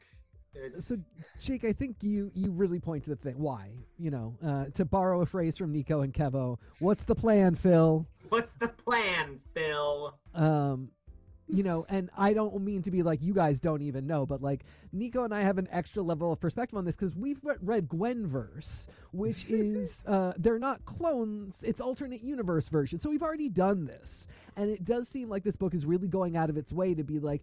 No, no, no! This time it's different. It's clones. Maybe and this I can't time. tell if it's super tongue in cheek and totally knows what it's doing, um, or if uh, Emily Kim is kind of sending us an SOS from inside the book, being like, "You all know I'm a good writer. How much great stuff have I written? I got saddled with having to do this concept." And Jonah, the thing that you point, like, yeah, it's not really a justifiable reason. Is that because like this book is going to get highbrow and get funny? And there's like we all know that it's not a good reason, and that's going to be part of the story, or did it really just set up the quickest, most contrived plot they could get done just so the book could get published? I'm We now have- desperate for Upright Spider Gwen Brigade, for the record.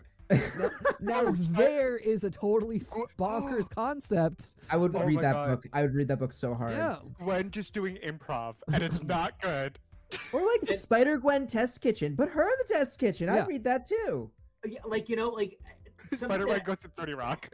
not to be stupid, but something that we love in our family, right? Like our pack. Like this is, you know, Kevo, if you want to boop in for a second, you'd have like, you know, the central like lifeblood of my family on screen right now. And the thing that's so crazy about this sort of uh, engine that we're talking about is we love food cooking shows where like celebrities come on and, and cook badly. I would not hate it if a bunch of superheroes did like a, a competitive cooking show for an issue, like for charity. And sure, maybe a bad guy bombs it at the last second and they have to defend it, whatever. But like, I would love Gwenpool and Spider Gwen getting together and being like, "You want to have like a Gwen off? Just like have a big old Gwen cookout." Well, if My you're talking about idea. like next level chef, they could use their powers. There can be an obstacle course to get to the ingredients. We can have a little fun with this. But yes, I mean, now we are talking about the kind of whys where I'm like, or what Jake said, like if it's fun, sure, but then it's got to be fun, guys. Come on, it can't just be, you know, a plot that we could see coming a mile away that is you know it's an it's another good Gwen story. She really is sucking up all of what our darling Mayday deserved, and you know it's fine. It is what it is. It this is in no way a bad story. It's similar to uh, X twenty three, where it's like you you know you've made it when they will just continue giving you five issue minis about your multiversal varieties so hard that they stop being multiversal and start being clone. Yeah. It's it's bonkers, but like it could be bonkerser and it could be funner and then we could be having that conversation and if we're you know if we're going to keep doing this i say take it to the level I also imagine part of what this book is representing is not exactly promotion, but soft support and idea Yeah. of the uh, upcoming uh, Spider Verse 2, which is right around the corner through this Mhm. year. Uh, as you're coming out this year, right? I'm not crazy. Yeah I think you're right. Yeah, I think it would be late. Um, or early 2024 maybe it, it's soon enough. It, it Yeah. is. It is coming. Um, and you know she's a main player in that you know series, and it, it I don't think uh, Marvel will behoove themselves to start having a couple of those very popular characters appearing in comics, having series for people to be like, well, I like the movie, so let me go pick something up. You know, Jonah, it's funny you say that. I was wondering, um, in a less direct way, if that if that was one of the reasons they were putting uh, X twenty three out in a miniseries. If they're if they're kind of sneaking this, they're going to try and sneak her into MCU stuff coming up, since the character's already been established in another movie. Come on, bring her in. She's so good, Dafne uh, keen Keen. Oh, we love her. We love her. very Um, interesting I I would I if if that turned out, I'd be so happy if she wound up in the next uh in the in the Deadpool movie. I would be thrilled with that. Like, gimme. So, So I, I, I, yeah, I vibe with that idea, and I, I want that to be the, the same for X twenty three as well, for sure. Well, I would love to bring in our last slide for this round of books and to bring up the uh, dumbest thing I've ever done with the Spider Gwen slide. Uh, I am the world's dumbest man, and when I was coming up with list of Spider Women, I was like, "All right, Kevo, Spider Woman, Spider Woman, Spider Girl, Spider Woman." I didn't put a single other version of Gwen Stacy because I forgot her last name. Oh my gosh. But then, Nico, at the same time, it does go back to the thing that we are still mm. not done talking about, which is the totemic spider person. And is I think Spider Gwen is more of a spider person than she is a Gwen Stacy. I don't really- Absolutely. I don't see Gwenpool, and of course they're going to interact. That's fine, but like I don't see them having the same core of like we need to get down and investigate what makes a Gwen Stacy. No, she's with Mayday trying to figure out what it means to be a spider person. Hmm.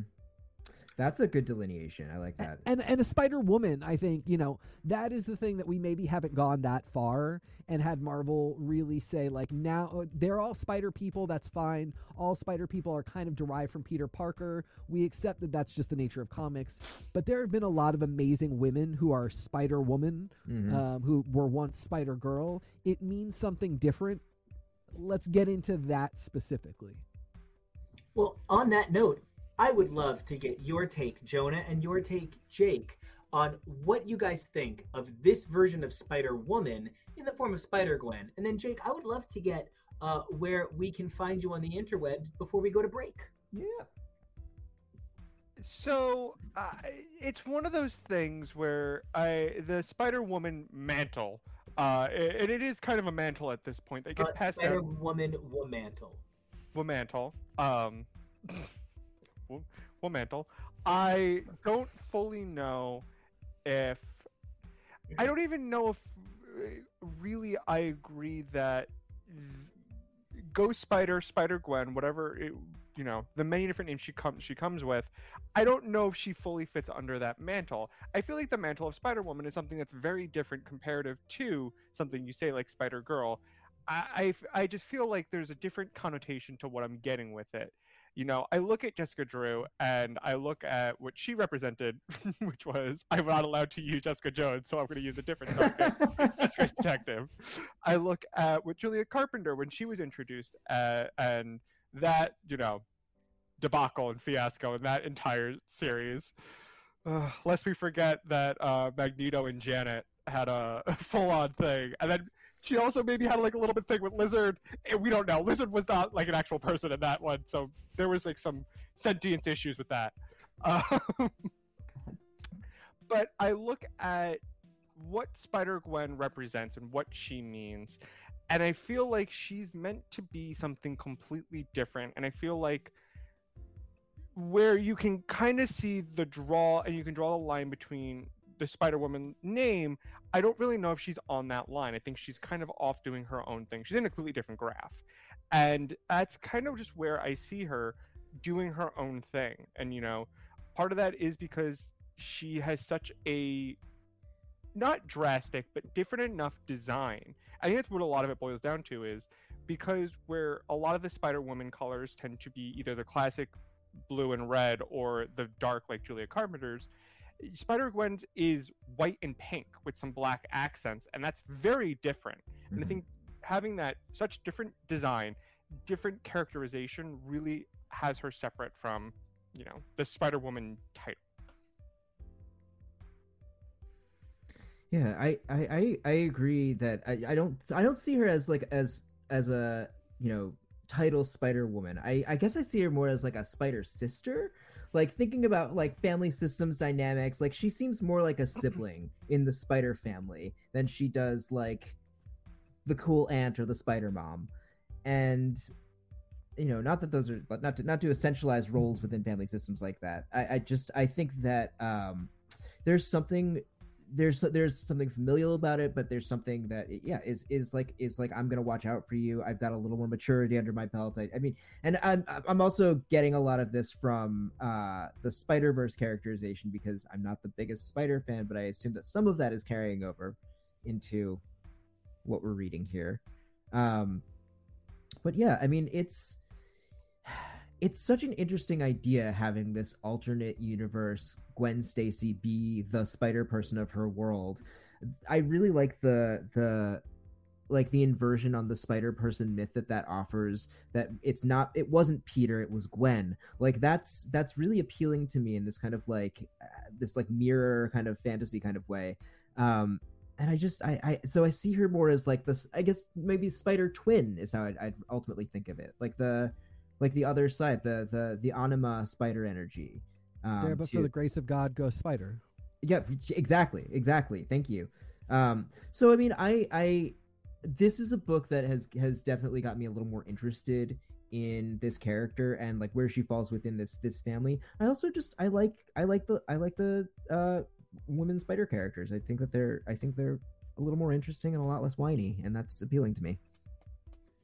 I can't wait to have you back to talk more about your feelings on this title. And until then, where can everybody find you on the interweb?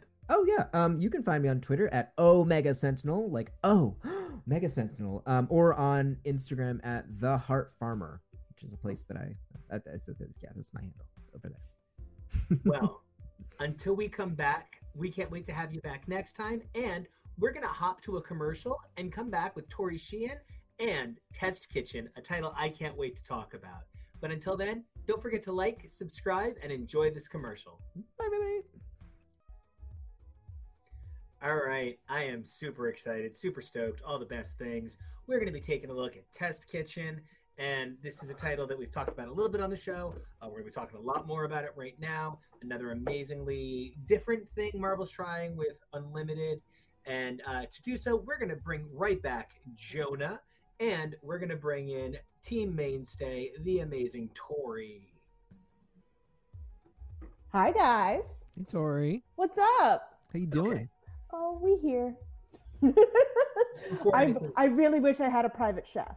I really wish I had a chicken katsu sandwich. Oh my god. I really wish I had that Daredevil outfit. So uh, I have to start with Tori, we asked you to do something for this that had nothing to do with anything. I just yep. really wanted to uh, be able to talk a little bit about Hallows Eve for like half a second. And uh, I, I, really couldn't talk about it in front of you without you reading Dark Devil. Um, right. So my favorite part is you didn't tell me why. You just said, I need you to read three issues. And I went, Oh, do I need to know anything? You go, No. And I was like, oh, Okay. I open it up. I go, The fuck is this? and then and then they're like Elizabeth Tyne, and I was like, God damn it, do I like Nico's already recording? I can't go ask him who this is. so Daredevil became a ghost.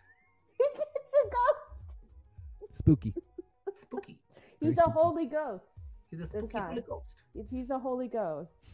Yeah. The ghost of Christmas past. Yeah. And he's fighting Satan forever. In his heart. So and in uh, and in some clone's eyes or something. Who is it? No. Yeah. if your if your clone has a kid with your girlfriend's clone, is it is it the same clone as the kid you would have with your girlfriend, or is this where we get into the infinite possibilities of genetic disposition? I don't know. You should ask Cyclops. and that's my question. What if somebody from the Ultimate Universe right? Which is you know not quite MC, not quite the Marvel universe proper. Got together with a, somebody from another universe, mm-hmm. and they procreated, and the kid was born. Well, the the kid was conceived and mm-hmm. born in six one six. Mm-hmm. Where are his tachyon particles from? Yeah. I mean, you know that eventually this multiversal stuff has to go to those kinds of plot questions. Uh, not because we need to know, but because that becomes the source. Like, and it, it comes back to Dark Devil insofar as like sometimes it seems like the only option is to go as convoluted as possible because at the very least it's just a lot of multiplication that produces a large sum. So it's like you have the Daredevil uh, mantle, and how does he get it? Well, you know, he has Daredevil in his soul, but because he needs more powers, he's also got a Ghost Rider. Did I mention that he is the That's son a of a Ghost clone? Rider. yeah, that's the demon that powers the Ghost Rider. That's Oh. Yeah. I And needed sorry- more information before I read It, this. this it really is. I'm just like, here's some guy. it's fine. It really is like uh even if you know everything about the Marvel universe, it is totally nonsensical. And it just feels like the reason for that is it's just continuing to multiply stuff. And so Nico, when you ask that question about, you know, multiversal children, it's it sometimes feels like some Marvel writer will go there eventually because that is the only way they feel they can produce something that seems big and important or a character that seems weighty. Well, speaking of characters that seem weighty, I can't think of a character that feels like they have any more weight in this universe than uh, the main character of Test Kitchen. So now is the time. Now is the moment. Test Kitchen number one through four, plus three holiday specials. I am blown away by Paul Eschbach, EJ Su, and Joe Sabino alongside Daredevil editor extraordinaire Ellie Pyle.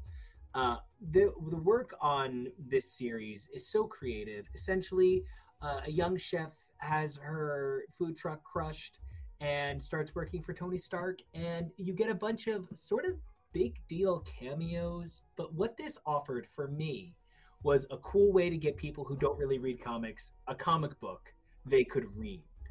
I would love to get everybody's take on Test Kitchen, what it represents to the Marvel brand, and how you felt reading it. Uh, in my opinion, it's the most important book in Marvel history. Uh, it's the best book in Marvel history. Uh, if you're not reading this, you absolutely should be reading this.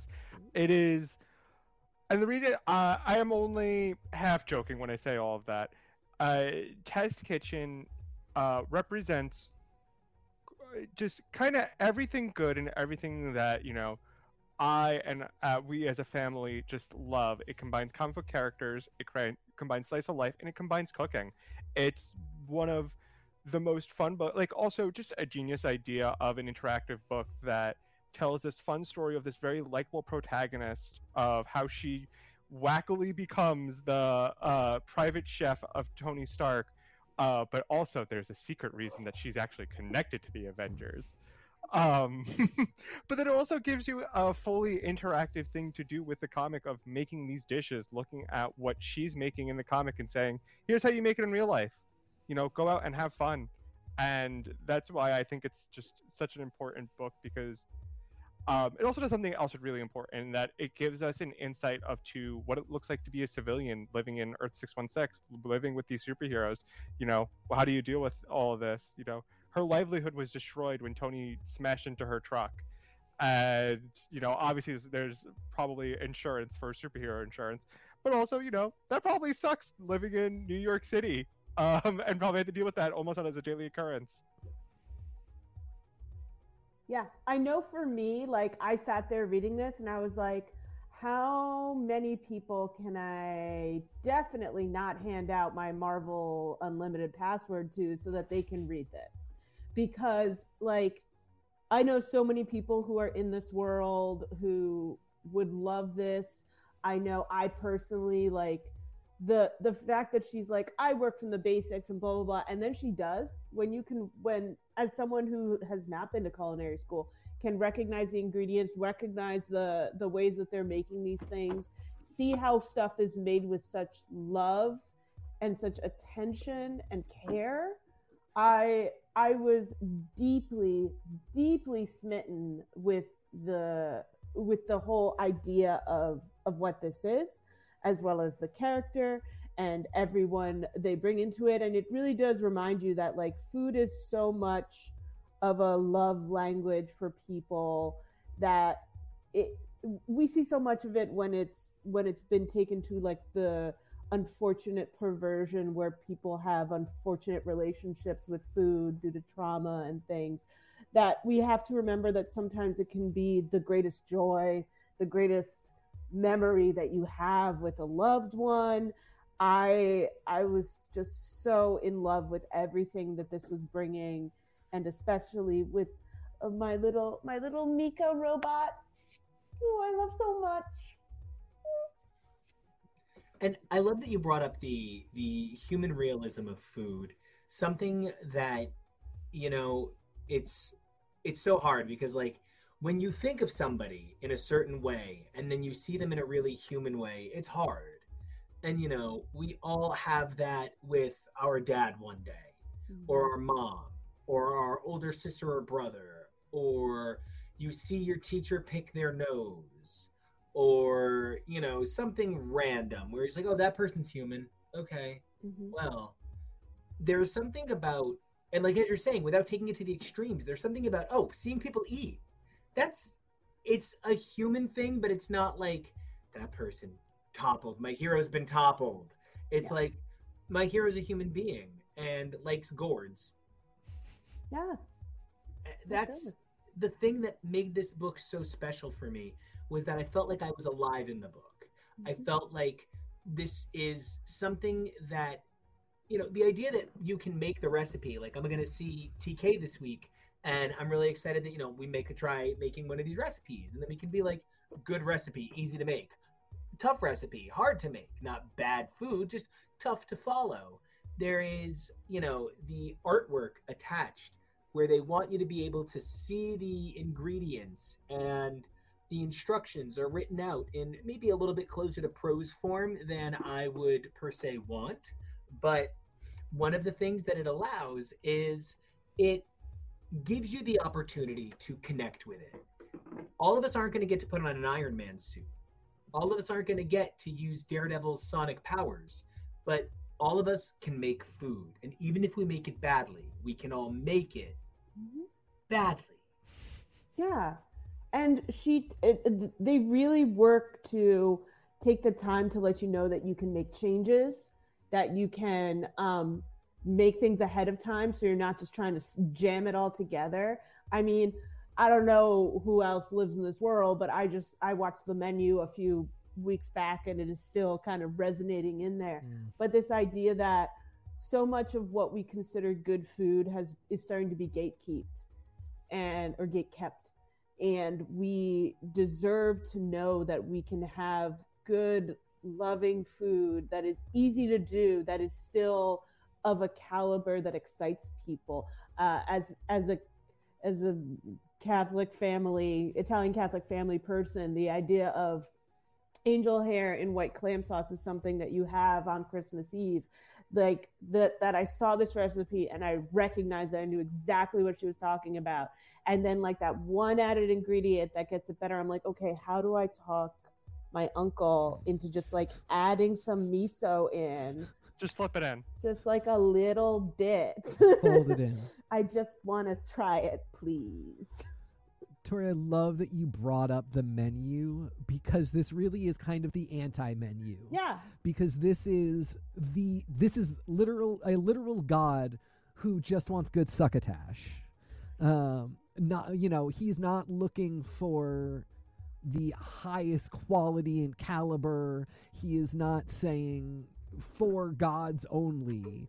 He just wants good succotash and you know he he appreciates it. And she is the superhero of food to these people. The the superheroes get to go to her and say like yes we can save the world but we're not we don't make good food and we want to eat good food. And can can you help us? You know can you participate in a thing that we need rather than us participating in a thing that you need?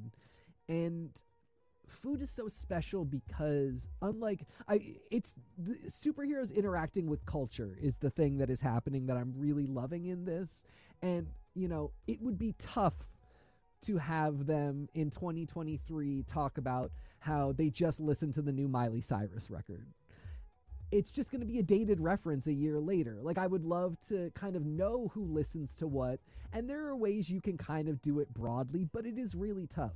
Food never goes out of style. And you know, they really did pick stuff that is like you can always make a chi- uh, pork cutlet sandwich. Like they're not doing like uh you know the the cronut or like something like Yeah. that got really trendy for a second. This succotash will be made forever and has been made forever. And seeing superheroes interact with the culture in a way that isn't dated and can you know survive really any test of time is so special. That is that slice of life that I think you know uh, for months when I started on the show, and I would talk about this so much with Jonah. Like we just wanted slice of life Krakoa comics. This Yep. is kind of the slice of life of the whole Marvel universe that I've always wanted. Nico seems to keep dragging people into comics who just are like, yeah, yeah, yeah, fight, fight, fight, powers, powers, powers, sure, sure, sure, sure, sure. But what's their coffee order? Yeah, uh, you're you're not wrong because I think uh, when you I think because the superhero comic itself is so ubiquitous with the term comic that is I think where everybody's mind goes. But I think people fail to realize there's so many different kinds of genres. You know, Marvel themselves have a very successful line of horror comics that aren't about superheroes. They're about comics about literally anything if you search for it. It's not just superheroes. And I think that's what this book proves that you can have a good comic that's not about superhero action, I should say, because it's still in the superhero genre. Um, my, uh, I, I really, I also love to see, um, you know, who I love seeing the different relationships within co- uh, comics of characters. It's one of my favorite things. Um, and that goes true for any media, especially like reality competition shows. I actually love to know like who's friends with who, like who are they actually like good friends with one another. Yeah. Um, so when we I got to read the Halloween issue to be like, okay, what is their Halloween costume? Uh, and the uh, my favorite, my number uh, two is Kate Bishop as Captain Marvel, uh, because uh, absolutely beautiful, amazing. But my number one, the most amazing, co- uh, the most amazing comic book character costume in the entire world is Shang Chi dressed as Jeff the Land Shark. yep. Yep. Literal, Simu would do it. utter perfection. in a in an instant. Simu would do it. He would wear a buff little land shark costume. hmm we He just just got to get it- Jeff in the MCU like Yeah. tonight. Well, Do it. speaking of that, though, what's really cool is Simu Liu just did an episode of my favorite YouTube series of all time, uh, Worth It. He just did an Oh. episode of the final season of Worth It, which is a show where two guys and their amazing crew go around and eat three versions of the same food at three I different love places. that show. So they'll eat a two dollar piece of fried chicken, a twenty dollar piece of fried chicken, and a forty five dollar piece of fried chicken. And uh, they did one last season of three episodes, and Simu Liu just did it. So um, it's a really cool connection. Yeah. And you know, the other thing that this does remind me about is the human factor of the Marvel experience. You know, we are all watching the Marvel universe happen around these characters. It can be so easy to forget about the humans in the universe. You know, we make the joke, but like there actually been a lot of stories about things like damage control, which uh, is superhero insurance, and that is talked about. And you know, the the the facelessness or like every time there is a human it's wolverine killed my child and i have to learn to forgive him no this is woman does job loses business gets new gets new business. And not that everybody who loses their business is going to get a brand new business. You know i'm not trying to trivialize real life things but there is really something to be said about this reminds me that the marvel universe the marvel experience is about humanity and all of us. And that's something that this affords the reader that most Marvel titles just can't. And I think my final question for you guys is when you read this and the human experiences shine, is such a clear light is shown on it. Does it make you feel more part of the comics? Do you feel pulled in? Or, and I, I mean, is this just the bare minimum that comics can do? Is this immersion or is this comics coming to meet the rest of the world? for me, it's easy to see how a lot of people might be like, this is neither. This is just a recipe in the back of a book. What are you talking about? This really is immersion. This really is almost creating an ARG. You can go and make the recipe too, and you can know if Tony Stark would like your food. And there's an interplay of it that is, for me, the next step of choose your own adventure that comics have waited far too long to get in on. And I'd love to get your guys' take on it. I think for me, I I mean, like I said, I'm always going to want this kind of immersion, this kind of thing, kind of above other other stuff. Uh, it's one of the reasons why I was a, such a big fan of Agents of Shield, or even the concept thereof, because it's this idea of normal people trying to clean up after everything that's going on and figuring stuff out and protecting the average little guy. I I I love this. I love the idea that it's calling out actual restaurants and chefs in New York City who you can then presume are going to have a lot of the same ideals that our main character has. Um, and I think I think it does a really good job of showing off the the blog recipe idea where you get like paragraphs of stuff, but she but it's really she doesn't go into like the four pages of well the sunset was so beautiful and my husband was craving grapes so we decided to blah blah blah blah blah Swear to God, Tori, I'm getting anxiety listening to you. and Not but, the like, grapes. not the grapes so um I, I, I just i love i love the care i love the love i think i think actually though that this is one of the first infinity comics that i have read where i have felt that it doesn't take as much advantage of the format of Yeah. the infinite scroll as it could i don't know if it should but then i don't know if it should be an infinite scroll um, but I do think it is delightful and charming, and I want more. I want I want Lunar New Year. I want I want uh, Rosh Hashanah. I want like I want the the feast when the when the sun goes down during Ramadan. Like I want it all. I want everything, and I can't wait to have more. And I'm hoping that we get more kind of immersion-y moments like this that can be put into these small li- into these small little infinite comics so that we can get a broader world where if we see a chef show up in Iron Man's kitchen on the movie screen it's going to be her it's not going to be some random extra Uh, to that, I would love like how to draw. I would Mhm. love this is a melody that Dazzler sings.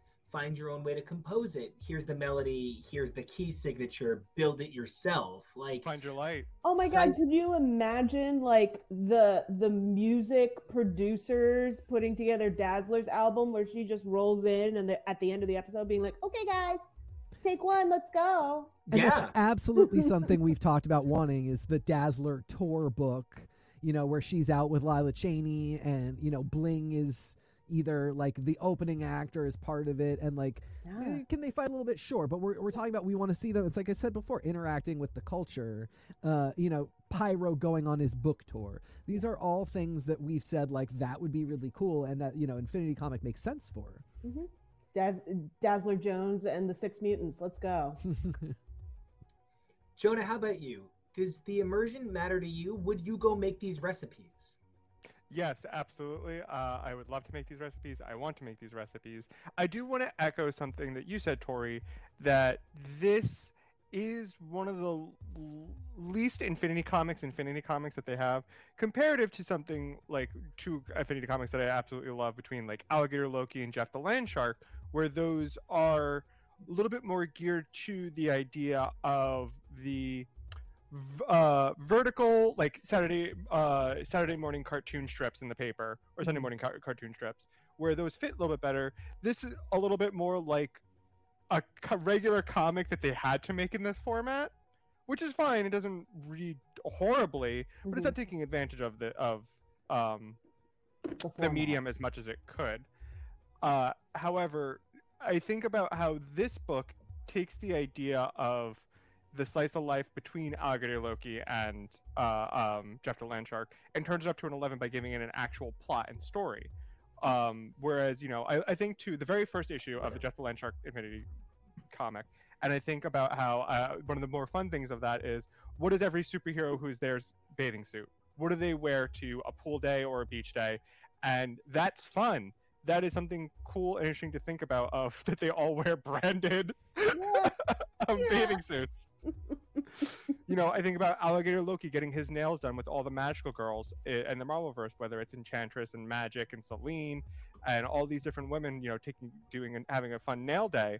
That's fun, and having this story, which is an actual plot with a protagonist that's lovable and likable, and really doesn't get puts up with Tony in a way that I love, putting Tony in his place. Um, she's just so enjoyable and likable that I am so excited to see the more come out of this. Like you said, Tori, I want more. Give me more, more holidays. Give me more. Uh, just give me more. Give me more. As Britney Spears said, poet laureate. Give me more. Give me more. And what's up with that twist? How does she know? How does she know him? Uncle Jarvis. What's he gonna make for her when she shows up? I want to know. TK, what are your passing final thoughts on uh on this amazing story that we've been covering for like four or five months now? Yeah. Um, it is both. It is it is immersion, and it is high time we've got here. Uh, m- you know, Marvel is picking up some slack that I think has been left for a little too long. You know, a few months ago we uh, reviewed Damage Control, um, a, a, a new mini of Damage Control, and I was so excited for what I knew would be a little bit more of a heightened slice of life, but eh, you know, superhero insurance. Like, let's get into it. And I actually enjoyed it a lot. It was very fun, but it didn't wind up really giving me that same something even comparable to this insofar as like being somewhat mundane. It really was so over the top and so superhero-y that it was just kind of its own story, um, its own superhero story, and a very kind of exaggerated one, even for a superhero story but you know the idea of um, you know there have been a couple like Ben Urich journalism uh, books that have been a little more grounded and down to earth and covering the heroes, and I find those very interesting. This really uh, did a job that I think we have so much more room to explore because we really, as readers, identify with our comic characters and we want to see that reflection go beyond just what we know about them and see them living lives that look a little more like ours and recognize them in moments that we could have as well. And this just did a wonderful job of doing that. And I would absolutely love to see more of this particular story, but I'd love to see other, you know, high level creators of different fields. Exactly like you said, give me um, a producer helping to write a Dazzler making an album Infinity comic. That would be just amazing. Well, until we come back and see Marvel do the brave thing, guys, I would love to get a final sound off of where everybody can find you and a recipe you hope to see in a future issue of Test Kitchen. For me, I would love to see some good old Cuban cooking. I'd love to see a recipe for some picadillo or maybe some arroz con pollo. Um, otherwise, maybe some gumbo, like a like a good jumbo, right? Something kind of. I like rice. But you guys can find me on Nico. Uh, you can find me Twitter and Instagram, Nico Action. That's N I C O A C T I O N. And you can check the show out at X's for Show. Don't forget to like and subscribe. Guys, food you want to see, where we could find you. And also tell people to like and subscribe because it bears repeating. This is the the sound of everyone thinking about what food they want to see, and they don't want to answer until they know. Also, uh, Um, peanut butter. Peanut butter. You can just make peanut butter and Yeah. Yeah, what nuts do you have? Um, my name is Tori Sheehan. You can find me on Instagram at SM Tori, that's Tori with an I, and on Twitter at Tori underscore Sheehan. I would love to see uh to see her take on like just I mean I want to uh, you know what? Let's have an alligator Loki crossover where she heads on down to the bayou and cooks up some gator and then alligator Loki gets real fucking mad, ab- gets real silly mad about it. I did it earlier. but at least I'm down to one. That's proud of you. We I just took us to the R rating, so sorry. We're great. Um, so for me, I would love to see some dessert. Give me, give me a cake. Give me some pastry. That is, I, I'm sure any chef can tell you. There's a very big difference between being a pastry chef and being a regular chef, and the different skills that those require. But I would Mhm. love to see her tackle uh, something dessert themed because we got a little bit of that with Captain Marvel's favorite dumpling. Um, but anyway, regardless of desserts, if you want to follow me, you can find me over on Twitter and Instagram at Peak Jonah. And some of you know this, some of you don't, but in my day to day life, I am an innkeeper and I run a bed and breakfast, and I make breakfast food all day, every day, and I would love to see, you know, a gigantic Marvel brunch. And you know, I would take you know a frittata recipe, uh, just like you know a really how to poach an egg, eggs Benedict, With pancakes. the lickety split. So you so you want that pumpkin waffle recipe is what I'm hearing. Yeah, yeah, I want the pumpkin waff- waffle recipe. I want to um, support Nico and get some French toast in the mix. Uh, yeah, so I I think that would be very cool. A big big superhero brunch would be great. I'm TK. You can find me all over the socials at xnateXgrayX, and of course, you can always find me on this podcast. So please, or on this stream. So please like and subscribe, and uh, come watch us. Come hang out with us. Kevo, you got any input before we bounce on out? My favorite. I was thinking about what I would suggest, and mine is a little odder and more personal, but it's something that is very much related to this title. I had one of those like little easy reader books when I was a kid, you know, the ones with the big font and everything, and it was a Ninja Turtles book about them trying to order pizza, but the phone's busy, so they have to go to the place and it's being robbed, and they get their pizzas and um, you know each one wanted something different one wanted ham one wanted jam one wanted cheese and one wanted peas Oh, that's and- adorable. the last page of the book is a pizza muffin recipe. Um i've i've made pizza muffins for my boys. That's that's that's where i learned how to do it. And so i would love to see something of that variety especially something that can be made that allows for uh, those sort of variations for your own personal creations. Uh, because it suggests that you can make, you know, all of those different types of pizzas they suggested. And so that would be cute. Um, and pizza muffins, obviously, especially lend themselves to that. But any sort of thing, s'mores, you can usually get creative with that. But something cute like that would be fun. Do we think they're gonna put out like a like a cookbook that you know ties in with all of this? We can only dream. I I know I I, hope mean- so. Because like as a person cookbook for TK, so I can only dream. as a person who owns like the Desperate Housewives cookbook and things like that, like and it Yeah. has some great stuff in it. This, But it would we would all buy to- this. It would have to switch over to page format though, because can you imagine infinitely scrolling to get to the Ticker recipe taping. you want? Just scroll an Ah. Asgardian scroll for the succotash. You don't want that in your life. Oh, maybe. I'll think about it. Well, until we come back to talk a little bit more about these amazing comics, guys, I've had an amazing few hours with you, and I can't wait to do this again. Thank you to everybody for hanging in. We are X's for Show, and you can check us out at xsforshow.com. And don't forget to like and subscribe to the stream here. And until next time, keep those mutant lights lit, those Krakoan gateways open. Remember to keep those recipes coming, and we'll see you. Yay! Bye, everybody. Bye. Bye. Bye.